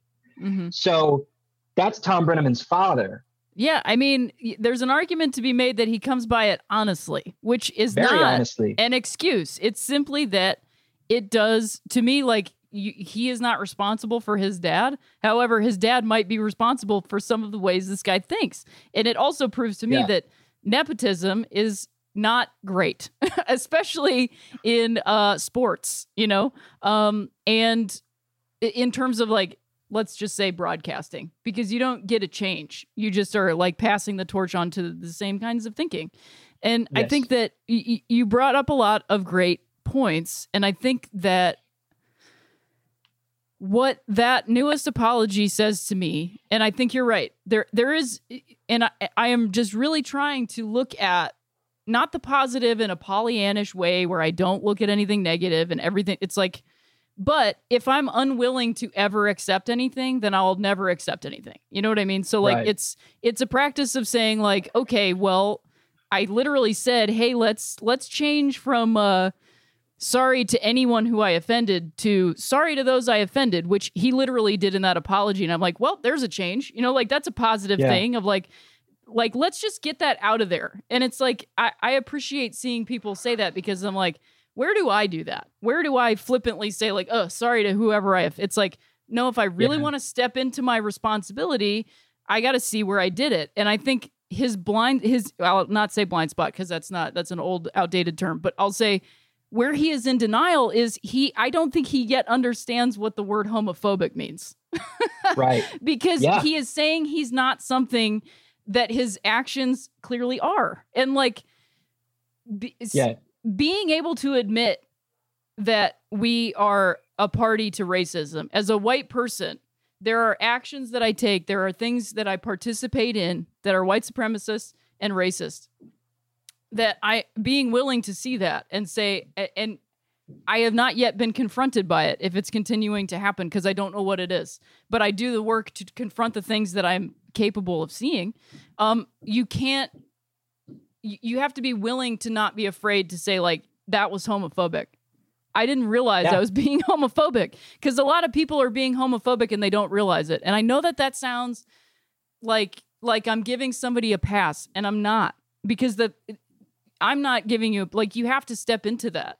I've been homophobic in my life because of the culture that I was raised in. It's called internalized Right. homophobia and I put it out into the world cuz I didn't love my that part of myself yet you know? And like this is his journey and he's on it. He gets to do it the way he does it. And i don't i mean i don't think that guy should be back in the booth but it's not my decision to make you know? Um, and i have a lot of empathy for fans of that team who I- i mean they have a legacy of of this kind of stuff. Like i mean i was like you said late 80s early 90s like i just and i was too young to truly understand what was going on but like the Marge Schott days of just like what's happening like this is and so Yeah. i've just always sort of as as a person from ohio i've just been like nope i don't need to know about the reds you know like i just Right. because of Marge Schott, I just like put her out, put them out of my mind, you know. So I I have a lot of empathy for someone who loves baseball and that is their team, and they are, you know, not a straight white person who doesn't have to think about these things, you know. Absolutely, absolutely. And I think that what we are really faced with, and why I'm I'm appreciative of how much Brennaman has evolved, maybe just even in those 24 hours, but we can also recognize that that isn't the end of the conversation. Is that it is one thing. There's just there's just so much to unpack. Like it's It's, it's, so much, Evan. It's so much, um and we're going to talk and- about all of it in an hour. Okay, we in an hour solving Yeah. homophobia in under an hour. It's our specialty. But um, so so it's great that Amir Garrett and Matt Bowman said what they said, and to bring it back to history, you know, there are these very famous stories about how when Glenn Burke was sold to the A's, it was because the Dodgers organization Yes. wasn't comfortable with the fact that he was gay, but all of his teammates didn't care and were actually quite pissed off at the Dodgers organization for doing so. Steve Buckley, who's a Boston columnist for The Athletic, wrote about his process of coming out as gay and the ways in which he hasn't ever experienced direct overt homophobia in his years in the game and how a lot of players especially in the last several years are much more open to talking about the gay people in their life the queer people in their life their gay friends and that's great i mean that is that is genuine progress from where we were sure, 50, 60 70 80 years ago. Two years ago, Um, even. two years ago. And and and the fact that billy bean has the position that he has and he leads inclusion trainings for teams and he takes daniel murphy aside and has these conversations and takes kevin pillar aside and has these conversations none of those things are bad. But isn't it interesting that there have been about 20,000 people who have stepped onto a major league ball field and only two of them have been openly gay hmm and neither came out in public when they were playing. hmm It's nice that you are vocalizing your support, but that's not structural change. Structural change is when a player can go step out on that diamond, say that I am gay, everybody in that stadium and everybody watching on television and reading uh, the news and social media knows that guy is gay. And that is accepted. And then more people join it it's just statistic first of all it's just statistically impossible for two out of 20000 number it's one. statistically So, impossible, and I know for a fact that it's statistically impossible. Yeah, and I, I mean, we can have a an honest conversation without giving anything up. You and I both know that there are gay players who are playing right now who are not out, and they have their reasons. And I also don't get to like hold those players to the fire because it's like that's a personal decision. However, what you Absolutely. are talking about is the the um, it's like the fish in water thing. Like you don't even know that you're in water, you know. And that I think Yeah. is is specific to sports, and I won't even specify men's sports on that. Like I will say that sports is just because what's interesting to me about like women's sports, and I'm making air quotes there, is that like the joke, you know, the sort of homophobic misogynist, because this is all eh, rooted in misogyny, um, Yeah. is is that all women who play sports are gay. So you have the gay ones who are quiet about it so that they don't get called a cliche. And then you have the straight ones who spend their whole career being like, I'm not gay, you know, and it's like, it's Yeah. changing now. Um, and so both men's and women's, to speak in the binary briefly about it, because that's how sports are set up, um, it, it's, it is changing and the progress is really important. Like I, I do continue to take a moment to to think about like the fact that players said those things so quickly is shocking and stunning to me and I cannot believe that I get to live in a time when they do because it's really important and powerful. But like you said, those structural changes it's like is this about a big sweeping change, which I think those players saying those things is the beginning of that. And I am in some ways grateful for this guy saying this thing because it is a moment for that to happen. I'm not advocating saying this. It, it was an accident that is leading to a lot of conversation that otherwise wouldn't be happening. And what I would love is for these conversations to be open, that it's not taking somebody aside and being like, don't say that anymore. Like the conversation is not, don't say that anymore. Don't use this word. Don't say this. You're a bad person. It's like, like you were saying, why did you say that? Why, what? And, and if the answer is like, I don't know, like everybody around me says that, then like, let's unpack that. Like, let's unpack why we say that because it took somebody looking at me and saying, Why are you saying that? And me saying, Well, because I'm gay, I can use it. And going, Well, why do I want to use that word? Like, why do I want to say that word? And like, really unwinding the things in my own brain of like, why I'm saying that word. I mean, I spent, you know, six and a half years running a stand up show where at the beginning of that show, that was the punchline. And yes, I could write it off as like a hack thing, but like, why is that? Why are you using that hack? Like, because people knew it would get a reaction. right You know, these are words that are reaction reactionary, and like, why? Why do you use them? You know, like why? Why are you saying these things? And and like I said, they're. I am grateful for this because I'm like, where am I? Where where am I slipping? And where am I allowing myself? to slip down these areas of like this just isn't something I want somebody to hear me say, you know? Um Mhm. not that I'm sitting in my house like using but it's like do I want to use expletives all the time? Like I don't think so. You know like and and uh I it's kind of like watching somebody in real time like kind of go through that and then the specificity of this being a homophobic slur that people don't realize it is. And there has Yeah. to be the argument of like whether it is or isn't. And we just have to all sort of talk it out as people. And right.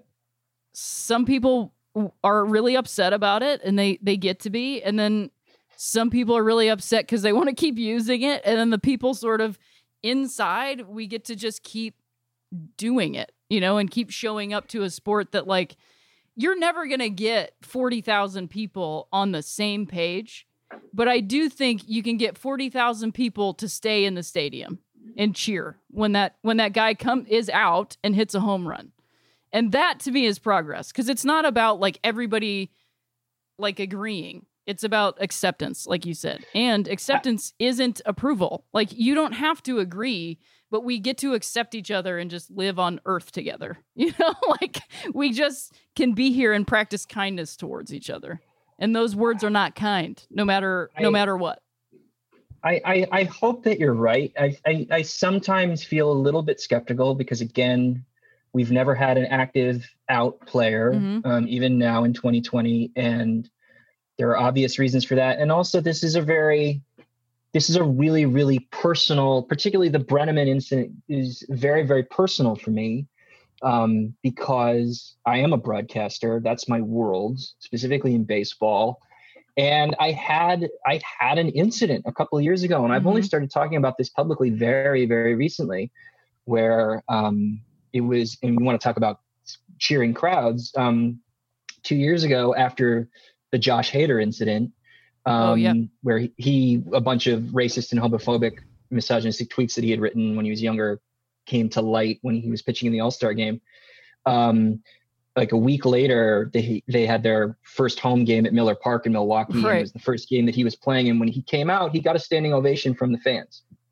So that was a Saturday night, and I was on the air two days later, and we were in a production meeting at MLB Network, and this the t- the topic came up, and we were discussing whether we wanted to talk about it on the air and how we would talk about it. And one of the producers said, "Oh, I don't think those fans were being racist or, or homophobic. They're just standing up for their player because their player has been going through hard times. They wanted to show them him that they had his back." And I was like, "Really?" And then um, and then one of the other guys who was going to be on the show with me said, "Yeah, I mean, you know, like he's been, been getting trashed online. Like I don't want him to hurt himself or kill himself. It's just he's been Hmm. treated so terribly." And I was like, guys, did you read what he said? Like Right. he he literally said, I hate gay people. Yeah. We're like, yeah, but he was 17 and he's just been treated so badly. I just don't want him to hurt himself. I'm like, okay, obviously I don't want him to hurt himself either, but like sure. that's not likely to happen, first and foremost. And second of all, what you're saying to me, and this part of it I was saying in my head was like, what you're saying to me is that his feelings are more important in this situation than all of the queer people who might have been hurt by what he said. And and and the- then ultimately what I wanted to say, I was like, you know what, guys, like I'm a queer bisexual person, and these this statement tells me that I don't belong here.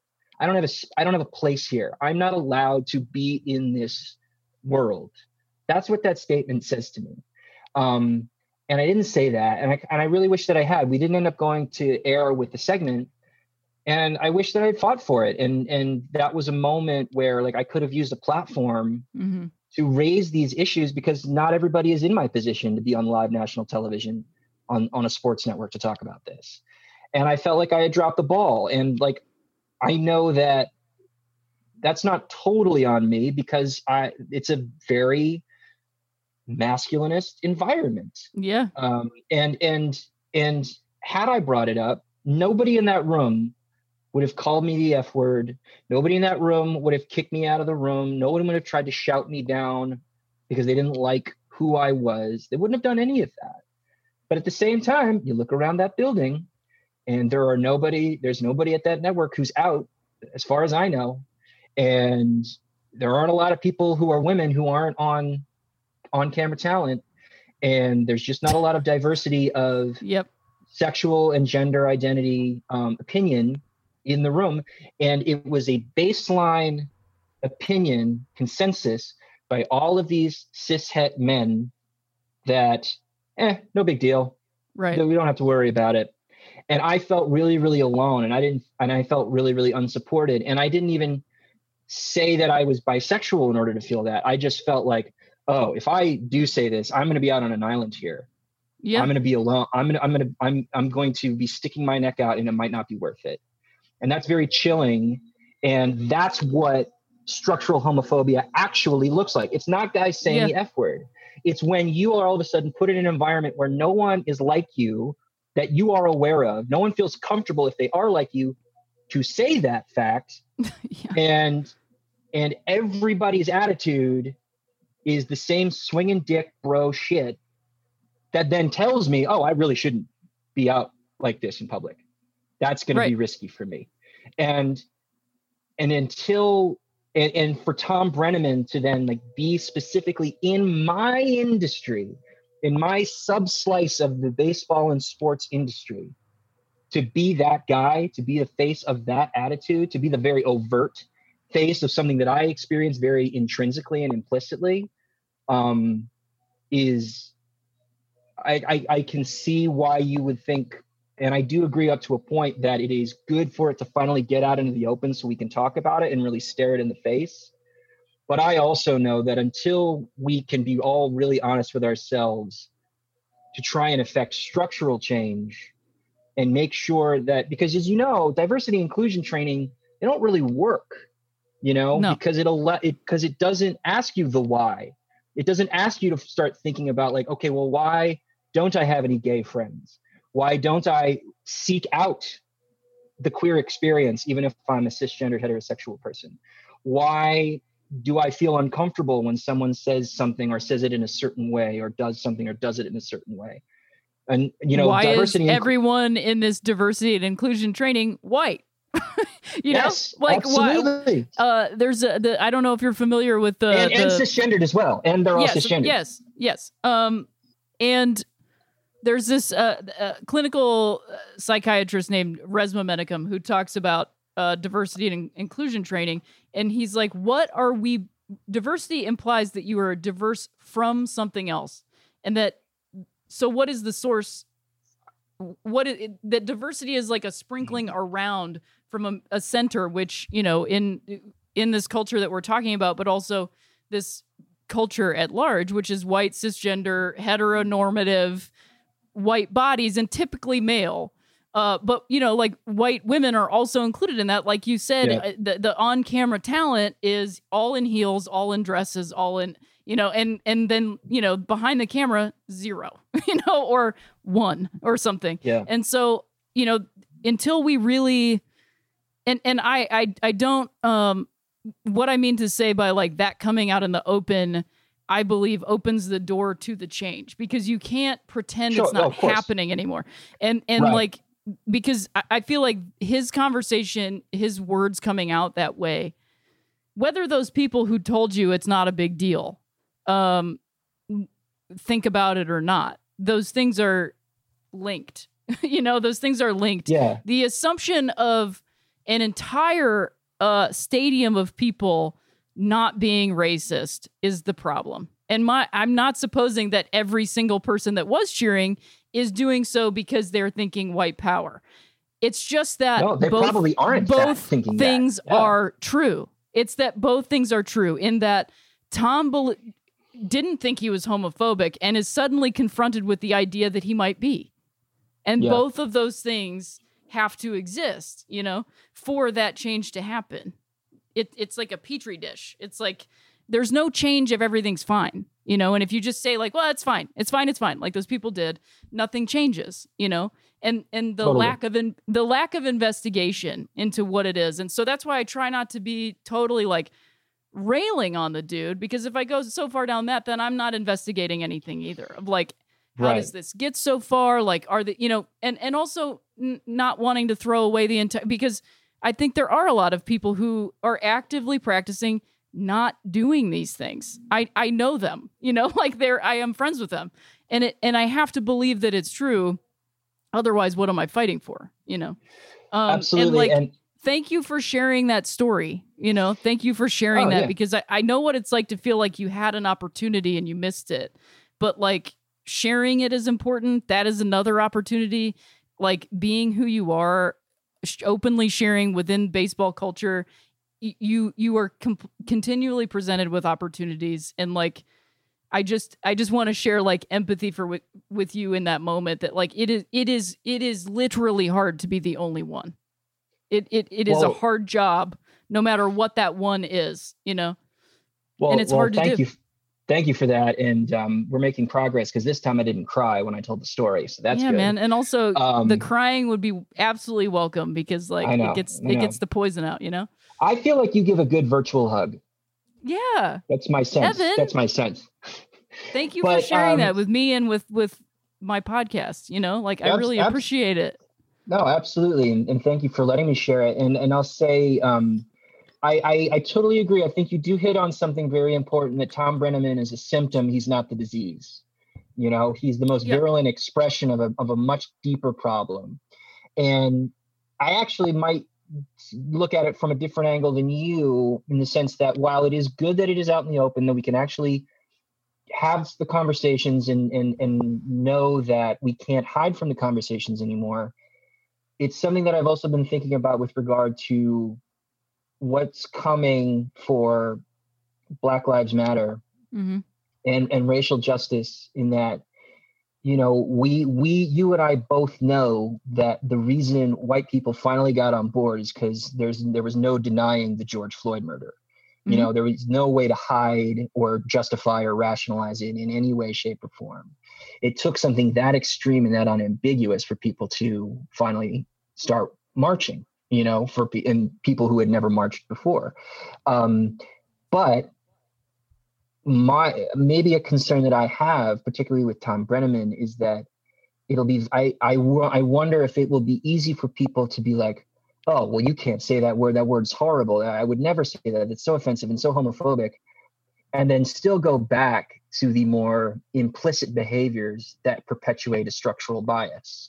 You Mhm. know that where they can say like, well, I reject the overt stuff. You know, of course. you know, I I have a gay friend, therefore I'm not homophobic Mhm. um, that's the thing that I think we need to focus on. It's for the example. I mean, uh, Billy Bean is somebody I have a lot of very complex and ambivalent feelings about because he does good and important work, but it's very hard for me to square the idea that you can be friends with Daniel Murphy and feel like you've gotten through to Daniel Murphy on some level, but Daniel Murphy still doesn't believe that gay marriage isn't a sin. You know, like the big structural policy level work that will help drive justice and equity and equity isn't part of those conversations it doesn't seem to me Mhm. and and and that's that's the hard work. That's the work that actually going back to the idea of like asking yourself why would i say that? Why would i feel that? That's the work that makes you feel uncomfortable and it makes Oh, yeah. you feel like this is going to be really really hard. It's not going to be something that you can just doff your cap to throw up a hashtag and be done with it. Like that's the thing that makes you realize that i am going to have to sacrifice some level of my authority and power to somebody else or to another group in order for us to be able to make this work. And most people don't want to do that. Um, we're further along on that train now than we were even six months ago. I cannot deny that. I would never deny that. Um, but it is something that I really want to keep my eye on as we go forward. You know, like again, when will we get that active out ball player? When will you know, uh, uh, C. Trent Rosecrans's uh, story with that had the Brennaman quotes right after it happened. Also, talked to uh, a trans woman in Cincinnati who's a Reds fan oh yes. who said, Mhm. who said, you know, they have a Pride Night, but I didn't know about it. yeah. Right. in other in other words the reds don't promote it and and i know for a fact that there are other teams who have that same attitude they basically throw it up on the promo calendar and that's it other teams do promote it but a lot of teams don't and i think for a lot of people it's enough for them to say well you get pride night in june you know we wave the flag on june 28th or whatever that sunday is that year and and, and you put and you put Billy Bean on MLB Network twice a year, and you make sure he Yep. has and he know, puts out all the fires. and yeah, you have him put have that stern like father to son talk with uh, with Kevin Pillar and Daniel Murphy, and then done. It's all Yep. over. We fixed it. We solved it. That's not the work. That's No. the that's the first step of the work. So maybe Brennaman will do the work. I hope he does, um, and I hope that it will serve as an example for other people within the game to do the work. But I've been burned before. You've been burned Absolutely. before. We've all been burned before. So you know the burden of proof is on them, and the evidentiary standard is very very high, in my view, and it should Sure. be. Um, so uh, I, I, I, I tend to, and my family will uh, describe me thusly uh, with a lot of exasperation in their voice. I, I tend to be a little bit on the realist end of the spectrum of progress rather than optimistic or hopeful. So Sure. we'll we'll see. I'll keep my fingers crossed, but I'm going to be honest. I don't know if I'm. I don't I think I'm. I'm not holding my breath. I mean, well, Evan, you should never hold your breath because you're meant to breathe. You know? unless you're within unless you're within six feet of somebody and you don't of have a course. mask. then yeah, then hold your breath until you die of not breathing. They just passed out. I mean, I you up. think it's I I think it's true, and I, I, you know, I think. I mean, the reality for me is that there's not one answer. That's the thing. Right. There's there's a bill there's billions of people on this planet, and and I don't get to tell anybody how to feel about any of it. You know, um, I think the Pride Nights are are a very real thing. That it's like it took me a while to like open my eyes to rainbow capitalism. I thought like any amount of visibility is worth it. And it's like, oh yeah, no, actually you got to slow down and be like like have critical thinking. Yeah. But then for me, it, it's I just have to balance my criticism, my cynicism with if if I don't have any hope, then then really what is it? Then I'm just I'm just angry about everything and I sound like a Cleveland sports fan. You know, so it's like it, hey, we if never the shoe win. fits, man. If the shoe I know, fits. I know, but we did win one. So like, I, here is that is the tr- it's like it's possible, you know, like no one. e- Every like from my experiences in my my actual life, it's like LeBron James does all these things that I'm just like I'm I'm with it. Like wow, this guy inspires me, all this stuff, and then he like gets on Twitter about China, and I'm like, well, shit, you know, like there's always a point because we're human, you know, we're human. yeah. And um, you know, I think I think Major League Baseball would would be would do a great service in expanding and diversifying and including their diversity and inclusion czar. Like not having it not just rest or fall or be bequeathed with this one person and having Yeah, it just be this right. one-on-one because it it it really does like like the PR move is is is hard to push away from the Thom Brennaman stuff. It's like I do Totally. truly want to take this guy at his word. Like I really do because like each time is an opportunity. And like he said it, it felt weird that night when he was like I'm a man of faith, so blah blah blah. It's like I see some of that in the language that he's using in the apology and it's like, "Hey man, great." You know, like if you're saying you want to do this stuff, like him going and talking to PFLAG is actually the thing that I think is the most important and and and and uh like potentially changing is that he's not going to talk to gay people. He's not intruding on their lives necessarily. Yeah. He's going and talking to parents Right. who are people who had to like face these face this music themselves and probably deal with a lot of homophobia this way you know and so like that's actually a great place for him to go and i see that as one little nugget of something that i can take out of this and go huh that's important you know like Yeah. Like he says i want to lock arm in arm with Gabe and it's like i'm not ready for that yet man like i'm not, I'm not ready Yeah. I'm not ready to give you a hug. I don't you we don't need to do that. You know, pandemic aside, like I'm glad that you think okay, all right, but like have those conversations. Have those ca- conversations with these people that are being gracious enough to welcome you in and say, "Hey, we were there once too and this is where we're at now." You know, and I think that's important. And I think that's something that we can take out of that context and go, "Oh, this is how this stuff changes." Is we like talk to each other, you know? And and I think that sort of speaks to the Billy Bean thing. It's like you actually do have to have more than one person. There's no authority on any of this. You know, Right. there's no there's no one person that knows like people want to ask me like, "Well, what do you think about this?" and I'm like, "I don't think this is my place to talk about it." You know, like mm. it's not Yeah. always you know, it usually the work rests on the queer people to like explain it away or to, you know, and it's like, Right. no, I think it just it just rests on all of us, you know, to sort of say like, yeah, we don't this isn't cool anymore. And, and on top of that, it's like hurtful and like you say you didn't realize that, so now you know. So spend some time. That's the thing too is like unfortunately it requires time. Th- This Mhm. requires time and people want we want an answer. And right now the answer is like thankfully that guy's just not on air right now. Whether that's Right. forever or not, we don't we don't know, but like today he's not I don't have to listen to that guy. He gets to do Yeah. his own thing and I get to do mine, you know. and and and I and, and this is why uh, I I would never call myself a pessimist because Sure. pessimism pessimism is is a very short step away from nihilism, and that doesn't help Yeah. anybody. Um, but I think that because like capitalism really wields hope and optimism like a cudgel in order to silence Oh. voices, you know. Absolutely. And when you talk about rainbow capitalism, that is an excellent example of it. And and the way that Billy Bean is the only guy there to clean up these messes is a signal to me that Major League Baseball just doesn't want to fuck with their bottom line Of course. more so than making sure that LGBTQ plus people feel welcome and included and those players can feel comfortable coming out. That doesn't seem to actually be their agenda.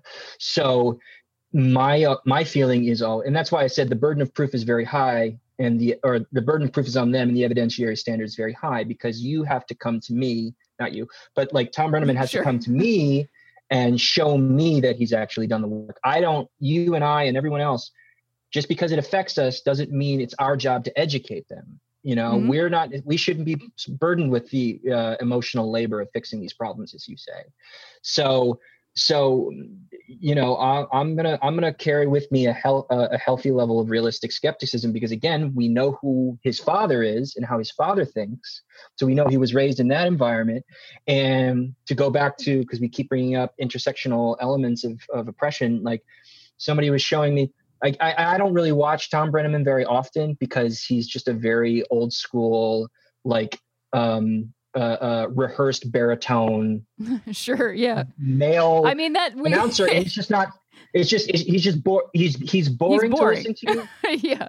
And when he, and when he's not boring, he's annoying because he's a very crotchety old man and thinks about baseball in a very specific way in ways that I don't Right. think about.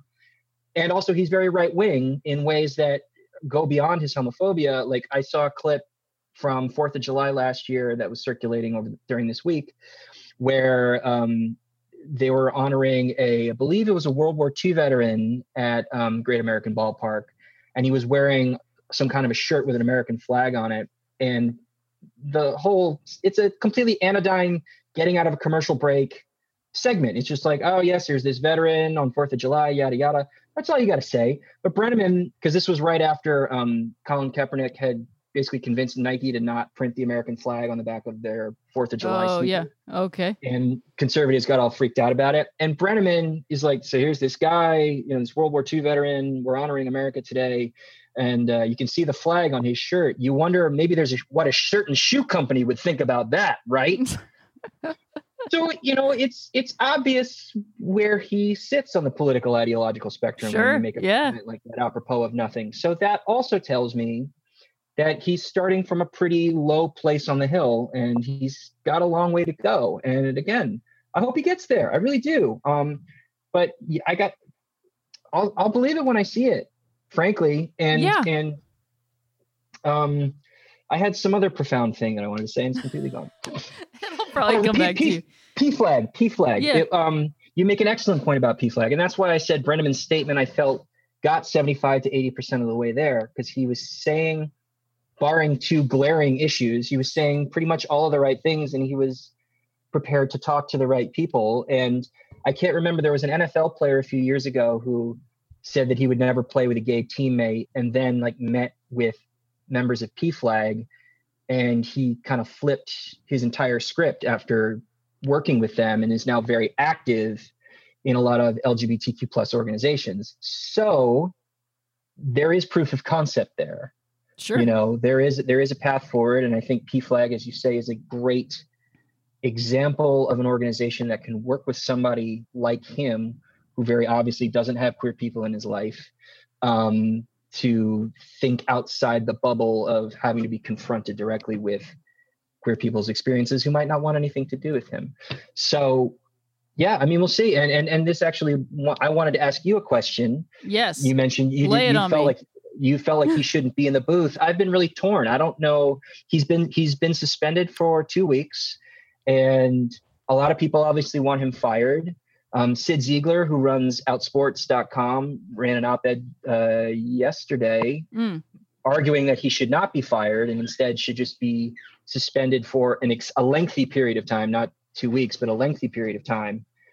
Um, and as someone who advocates for restorative justice rather than retributive justice, I'm sympathetic to that argument because, especially in other areas of our world, we know that punishment could just lead to him getting a right wing radio talk show and not Sure. being an ally.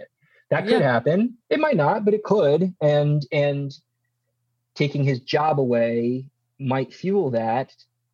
But on the other hand, your entire job is to speak to the public. And so Sure. if you are saying things like that, even if this is the only time that you ever got caught, you still said it not just to yourself but to other people who were on uh, the headsets in the in the in the production truck and in the booth with you.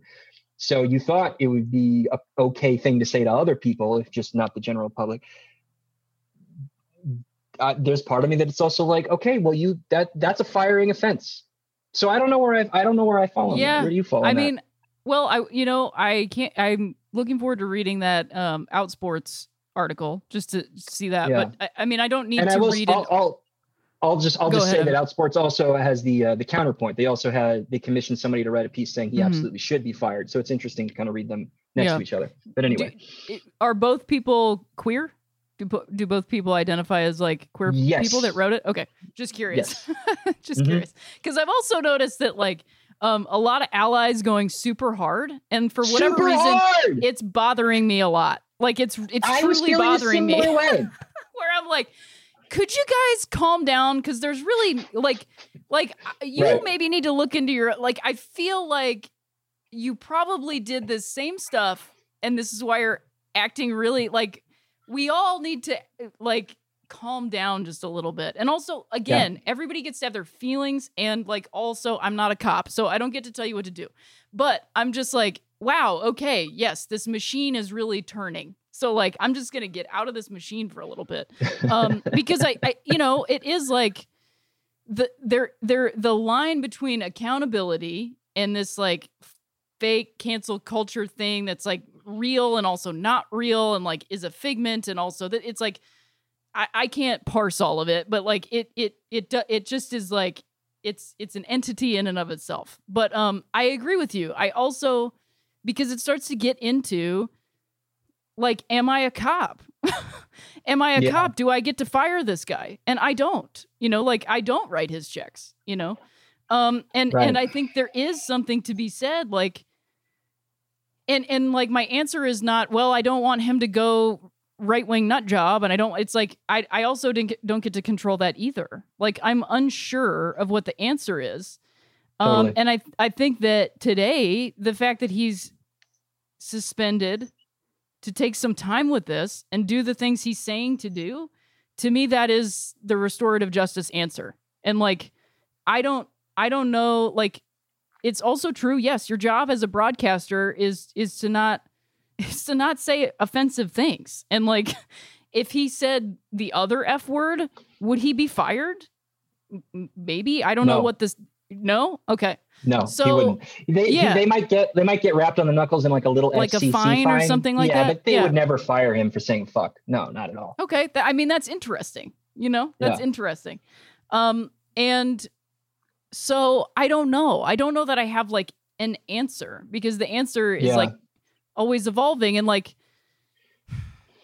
uh for me it's less about like proof and it's more about like what can happen from this you know Right. and like is that guy like I, I wonder if if he does these things if he goes like you know it might my time might be up if like he decides that it's like not good for him to go back in the it's like i don't know i don't know. I guess Right. i just like i used to be a person who was very reactive and like fire that guy and it's like i know that if i start getting into that behavior it's gonna come back to me because i'm not i'm not in like this guy. And that's just to say that like i gotta slow down a little bit and like look at the whole thing and think like what is the restorative justice of this? Because it is such a large event. It's not he didn't call one specific person that you know Yeah. so he can't sit down with you know billy bean. He didn't call billy bean that you know? It's like you said a thing that it is hurtful to a population of humanity you know? And that's like a pretty big undertaking to understand the effect of that. So i don't know if firing somebody is the equal to that either because i think the restoration of that is all the things that we're talking about and i don't think one man or one action can do it you know? But i do think that the the entity of PFLAG existing is an important thing. And um all the pieces the conversation that we're having right now is all part of it you know? Um so i don't know if there's like a cut and dry answer. Like i don't i i'm not Yeah. like I mean, I said that night on Twitter. I like retweeted his like weird sort of reactionary, like in the moment thing, and I was like, I'm enjoying this. Like, I literally was just enjoying it, not out of like watch. I was just like, wow, what a moment! What a moment to watch somebody realize what they did. I mean, pretty television. stunning.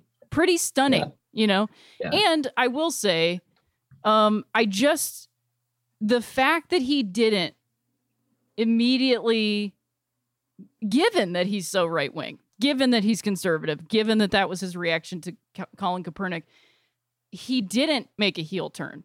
He hasn't gone like, well, fuck all of you, like, fuck your feelings or whatever. Gives me some shred that there is possibility there.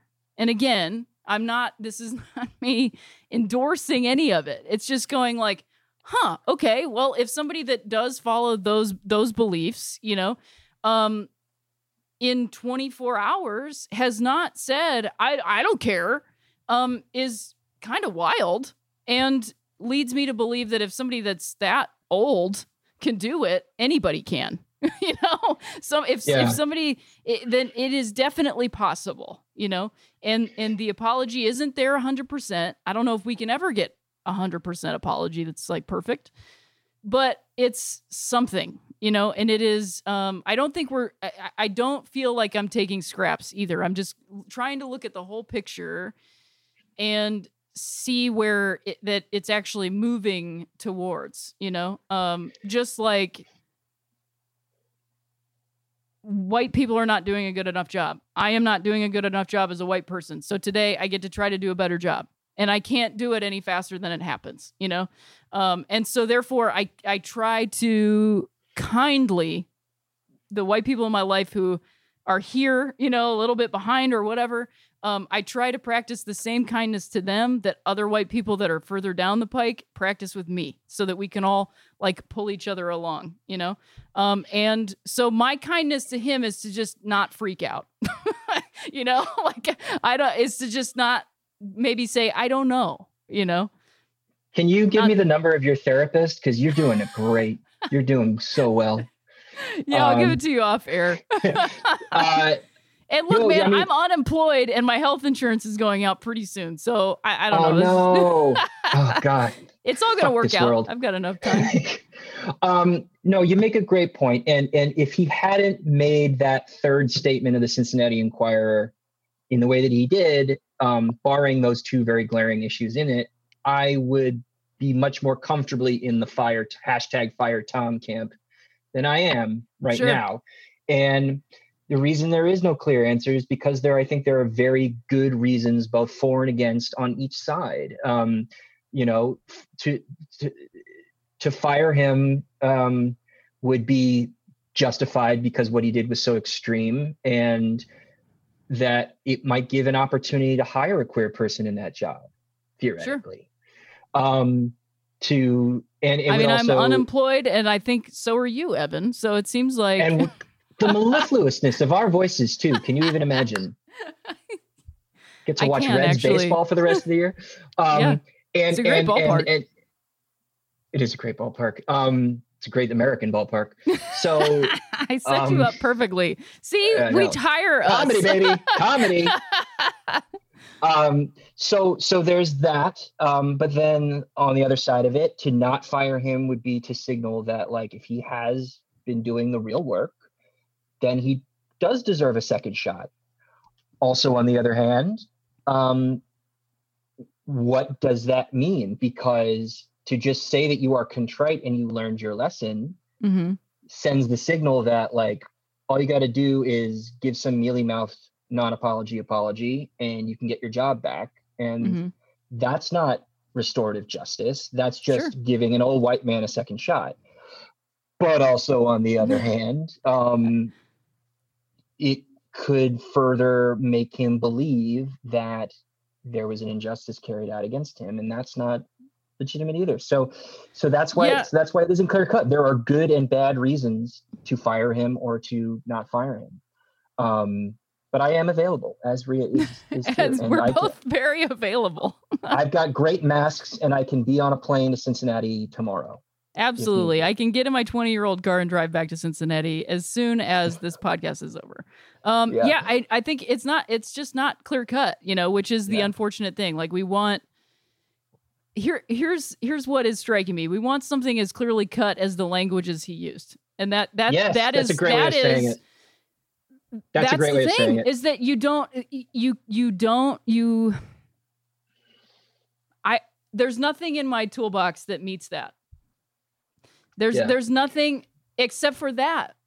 You know? And that that is the thing. Like and I just this so uh, my friend uh, Sophia Alexandra, a, a brilliant comedian writer, um she and I went to dinner once and we were just like talking about movies and uh, I said something about Inglorious Bastards uh the movie and i it was like and this was a while ago so i have a lot of thoughts on quentin tarantino but we've been talking for a while so i'll keep it brief.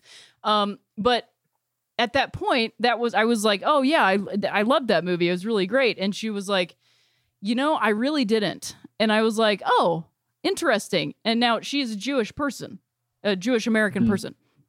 And uh i was like oh interesting. Like what what didn't you like about it? She was like well i just I think it's uh I can't remember all the word the exact wording she used because it was about eight years ago. But she was like, I just think it's it's um it's it's odd to me and not necessarily honest and, and truthful that Quentin Tarantino thinks that that is what Jewish people would want is exacting revenge. And I think about that a lot. you know, that like the the response the response to that and now i'm not equating any of this but it is it, it- the ex- revenge just creates more harm you know? Right. it just creates more pain. And like you said punishment is not always the answer. And if i believe that in criminal justice then i've got to believe that here. I can't pick and choose when i think it applies and when it doesn't you know? Yeah. and so while i might not not know what that looks like that's the path that i think is the more important one which is like at this point right now today given what he said given what he's trying to do seemingly um and having 2 weeks out of out of that position i'm willing to see what happens. But for me to say like fire that guy and take it away is like i'm just going i'm doing what he did. I'm doing what he did and i don't as a queer person do not want to be pulled into that same behavior. And I, it's not to be better than anybody else or anything other than like i know who i am i know what that means and i don't participate in that behavior anymore. And like how can we as people keep moving forward and like acknowledge that we exist and and like talk about the positive like sean doolittle Eireann Dolan amir garrett saying that uh the fact that the reds have trans fans like hello like now you get an opportunity as an organization to really put your money where your mouth is and go oh my god we didn't realize. Because like isn't just one reds fan important? To me it is you know? Yeah. so- and I, I don't know, really know what else to add other than just like we're at a place where we just have to wait and see you know? Yeah. I, I just uh, i think ultimately I, I worry that two weeks isn't enough because this is really big work that he's going to have to do on himself Yeah. and and how much can you accomplish in two weeks? We'll see.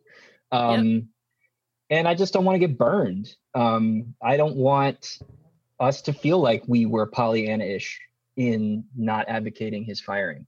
Um in a, in a way that again that third statement was kind of savvy because it takes a lot of the wind out of our sails to to call for his Sure. firing and and and and that statement could very well be utterly 100% sincere. We don't know. Um uh and and you're absolutely right to say that like as, as we've been saying all along like he is a symptom. He's not the disease. Firing him isn't going to solve all the problems. Like that's not going to fix homophobia. You and i are going to fix homophobia but like we already did. that is not did. going to we already did totally.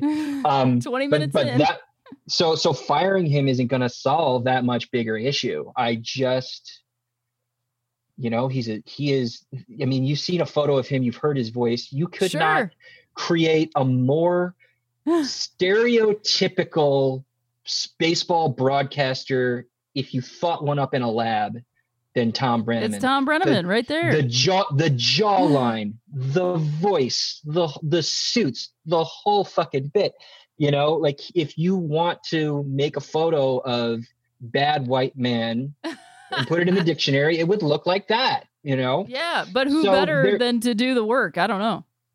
So You let's know? let's let's hope he does the work. There's a lot going against him getting there. But I Maybe he guess here's Evan, here's here's what I'm saying is that I am choosing to not be somebody that's going against it. Like he has an opportunity, so I'm just not going to stand in the way. You know? right, That's it. right. Cuz like Right. it doesn't it does like having for me having the receipts of saying fire this guy and then he it's like I, I know who I am and I know my behavior and I know what I feel is right and right. So for me, advocating and hoping that he's he um because he's already learned something, you know. I don't. Yeah. We can never be inside somebody else's head, you know. And it's all it's it's like it's trust, you know. It's building trust with people, and he has broken trust with people he didn't realize were in his life because Yeah. clearly he does not have close relationships with gay people and if he did he doesn't know that they're gay because they're closeted because it's a conservative thing or he just doesn't care to know or they don't you know all that stuff which i don't even re- care to par- parse out but like just realizing that like there are people who are listening to you who do not look like you you know which is why i try really hard to not super rail on like straight white guys all the time because there are a lot of straight white guys who listen to this podcast because uh they don't think that way you know like because they they are interested in this other path because they are and I'm I'm not saying I like cater my podcast to that. I cater my podcast to people who don't who don't think that what mainstream baseball is is enough. You know? And so like there's space for everybody. That's also the thing that capitalism wants you to think isn't true. There isn't space for everybody. At best you get one night, you know? And I just don't think that's true. And what I would love to come out of this is for baseball to realize uh, that it has fans. it has people that love it despite all this shit that they do.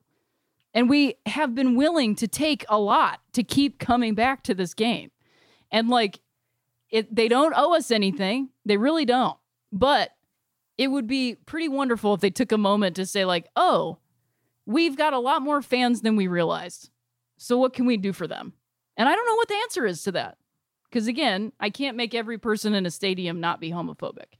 But I will say that going, I, I, ha- I had the pleasure of throwing out the first pitch at the 2017 uh, LGBT night at the at Oakland Stadium for the Athletics, and that was perhaps the first time in my life that I went into a women's public restroom and nobody looked at me weird, and I was surrounded with a bunch of other people who had the same experience at the same time.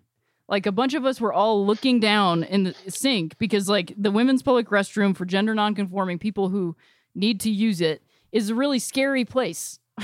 you know, it's a scary place um on on a ranging scale. And so you have habits when you go in there, right? To for safety. And it was a it was a tremendous moment to be at that night for all the railing that I do about LGBT nights but that is like the nugget that I take out of it is that I looked up and everybody that was in there was also just sort of looking up at the same moment, going like, "Huh. Oh, that's what this is like." And so it's just it's just cultivating that feeling. And I, there's no checklist to it. It's really just going like what are we going to move towards? Are we moving towards this restorative justice or are we moving towards like doesn't matter? I don't think that. And it feels to me that we're moving more towards the re- restorative justice today than we are moving towards it doesn't matter. Because it seems like it matters. It seems like it ma- for as angry as I am about allies taking it way too seriously, it clearly matters to more people than it did a couple years ago. So that's important, you know. And nobody even really talks about Daniel Mur- Murphy anymore because he's not that good. and that's restorative justice to me. he had that one I- great year of hitting, and then he just really hasn't had it. I, I I I I really appreciate you um, pushing back on how much of a grumpy Gus I can be about things yeah, I mean, I it's just important to hear. I think both are important because I, I I hope you don't. I, I I I think both are important because I don't I don't want to be so I don't want to come off as cavalier or nonchalant about any of it. But it's a journey, Yeah. you know. Like I, Right. there, are, you could go back and find the podcast where I'm screaming and yelling and crying. So it's not as though I haven't. It's just like you know, this is where I'm at today, and this is where you're at today, and we're meeting, and that's important. You know, that's that's where Well- it, it changes. And again, I think what makes this particular situation so interesting, as you and I have both said, is that it doesn't feel the same as some of these incidents have felt in the past. It's Yeah. much Yeah. more complicated and much more challenging. And it's as you said it so beautifully earlier, but that it's it's so much it it very quickly became so much more complicated and so much more challenging within hours of him saying it Oh yeah. you know and Yeah. and so that's i think what is the battle that i'm having and maybe some other people are having is that it like it seems so cut and dry and it very quickly did not seem so cut and dry i think some Yeah. people still think that but again they're mostly straight people which is interesting like it they're is really interesting. they're really trying to show just how much they're on our side Right. Um, and you're not listening to us. right you know? yeah and it's it's also interesting to me the like because I just think like there's there's a conversation to be had about like how much this goes on. Like you're kidding yourself, and also you and I, you as a straight person and I as a queer person, are living in very different worlds. If you don't think people use that word a lot, because they do. Right. So let's like especially especially in baseball clubhouses especially in baseball clubhouses. And Yeah. again, not every person that uses it means a gay person. And that was in air quotes because it's like that's the conversation that we're now having.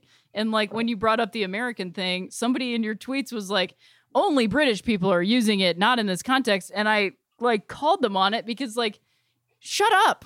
it's very frustrating to me that that comes in because Yeah. they're still using that word and in like most of the rest of the country and also in that country it also means that so maybe it's time to stop referring to cigarettes with that word in 2020 like maybe it's time to not and also like what is the point of bringing that up in this conversation like hey Yeah, these I are the only bad. people I felt bad. Dave's a good guy, and he just, uh, I don't think he was thinking very clearly. Um, Sure. and, but it's you, but and you i made, but you apologize made, for for calling your friend um, I, No, I fine. laughed it's fine. But like, but it, but it's like, but that's a really interesting way if you want to talk kind of about the theory of language and how meaning travels and how it evolves. Like, we don't live in a time where the United Kingdom is isolated from no our vernacular. I mean, they never really did from like 1964 onward, but thanks to the internet, it's just unavoidable sure now. So you're right. Maybe that is something that like the Brits have to really sit down and think about. Because I listen to some British soccer podcasts, and a couple of those guys smoke, and they're dropping that word all the time, and it's and it's that quick fire uh, thing in my head where I'm like, hey, wait, oh, huh, huh? yeah you know um yeah i don't know i don't know. Yeah, um I don't know. but um yeah we did it. We did it we really did do it. Yeah. I i feel like there was something else. Oh i think you know just to sort of sort of not wrap it up because i i don't want to wrap it up but like it it's um we also want as people to compartmentalize everything and that like Mhm. homophobia is right here and racism is right here and misogyny is Right. right here and i think sometimes it makes it easy to like dismiss what's going on but like uh if and i just I- think it's really important uh for like the black lives matter movement their website has like their 13 like their like guidelines uh 13 or Mhm. 14 guidelines like what they believe basically on their website and it is like one of the most like powerful and inclusive and important documents that i've read in a really long time and the major league baseball made a very big show of support of black lives matter for a day um in similar to their lgbt nights. Um and that is not to diminish each individual player's experience of that day. However um if they truly believe black lives matter as an organization then that means they believe that black queer lives matter and black trans lives matter. And that word and this conversation that we're having fits into that so they're not separate. All of these things feed into the same thing. And uh for me those guidelines are the way i try to practice my life, you know, like moving from those guidelines like has been very helpful for that. And so I encourage if Major League Baseball is listening to for them to check that out and realize that like this is all part of it. And that again to go back to the Billy Bean thing, it is about community and it is about more than just one I mean, most teams have more than one pitcher and more than one catcher and more than one shortstop, even though they have a star. You have different people playing different positions and lineups change. Like you have to actually keep the thing moving or else nothing really changes, you know? And Right. just like with baseball, it's all about practice. Like you it you do not get any better if you do not practice. And like it's when you practice, you just are open to a new experience every time. And so that's that's what I'm trying to do with this is like I am open to a new experience with this guy and with this happening in this sport. And because also the Tatis incident and the fact that like those guys uh, Chris Woodward especially going, "Oh, it might need to change and I might need to change." That's a new experience. In in within 2 days of each other, that's a new experience in this game and so I'm open to a new experience of all this. So I, I guess that's where I'm at with all of it.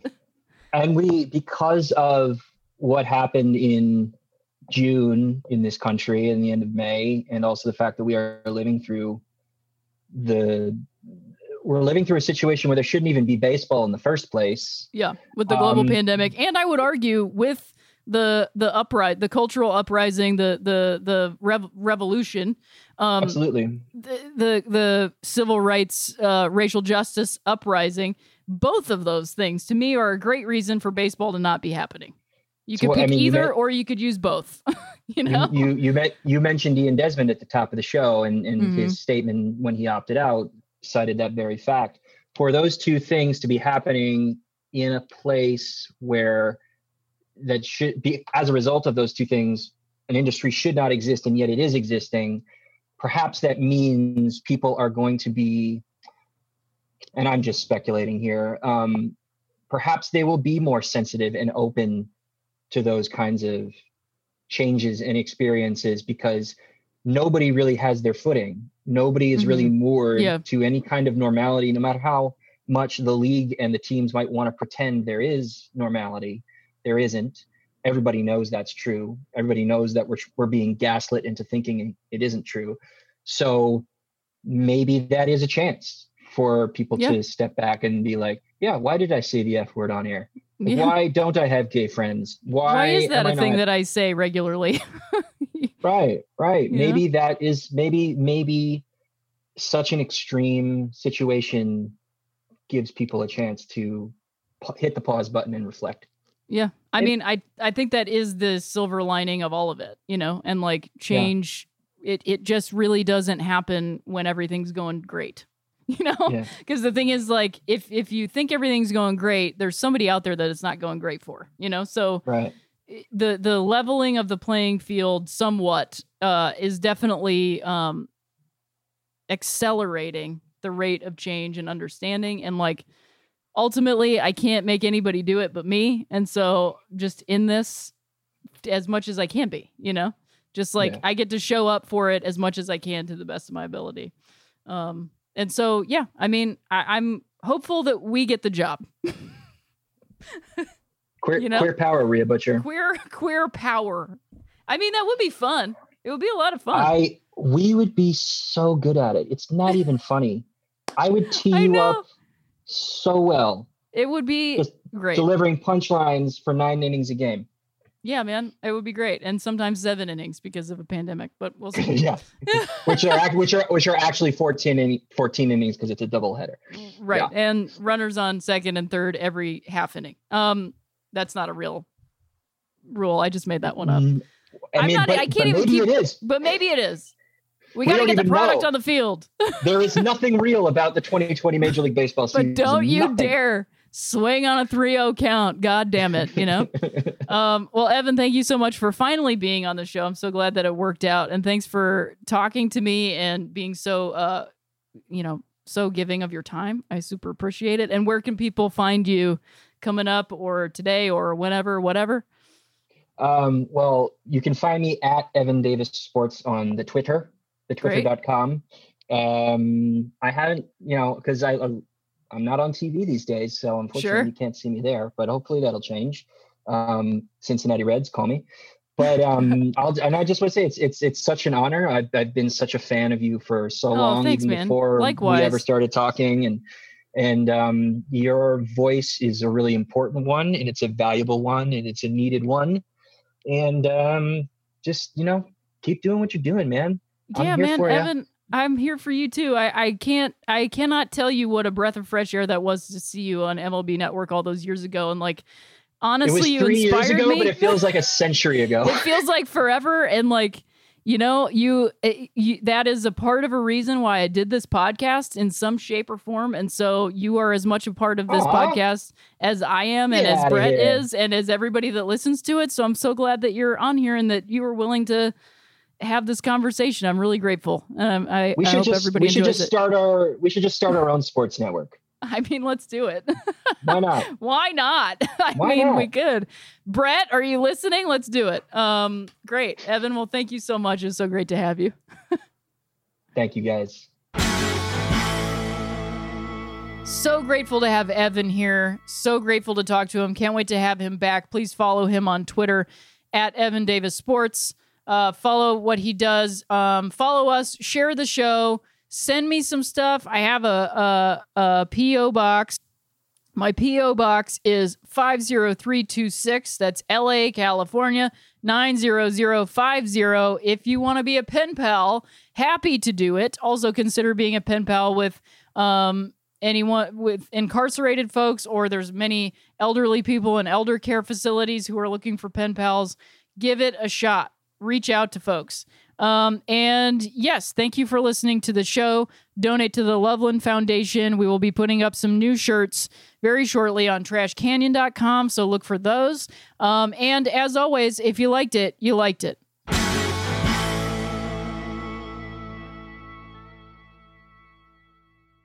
Forever. Dog. This has been a Forever Dog production. Executive produced by Brett Boham, Joe Cilio, and Alex Ramsey.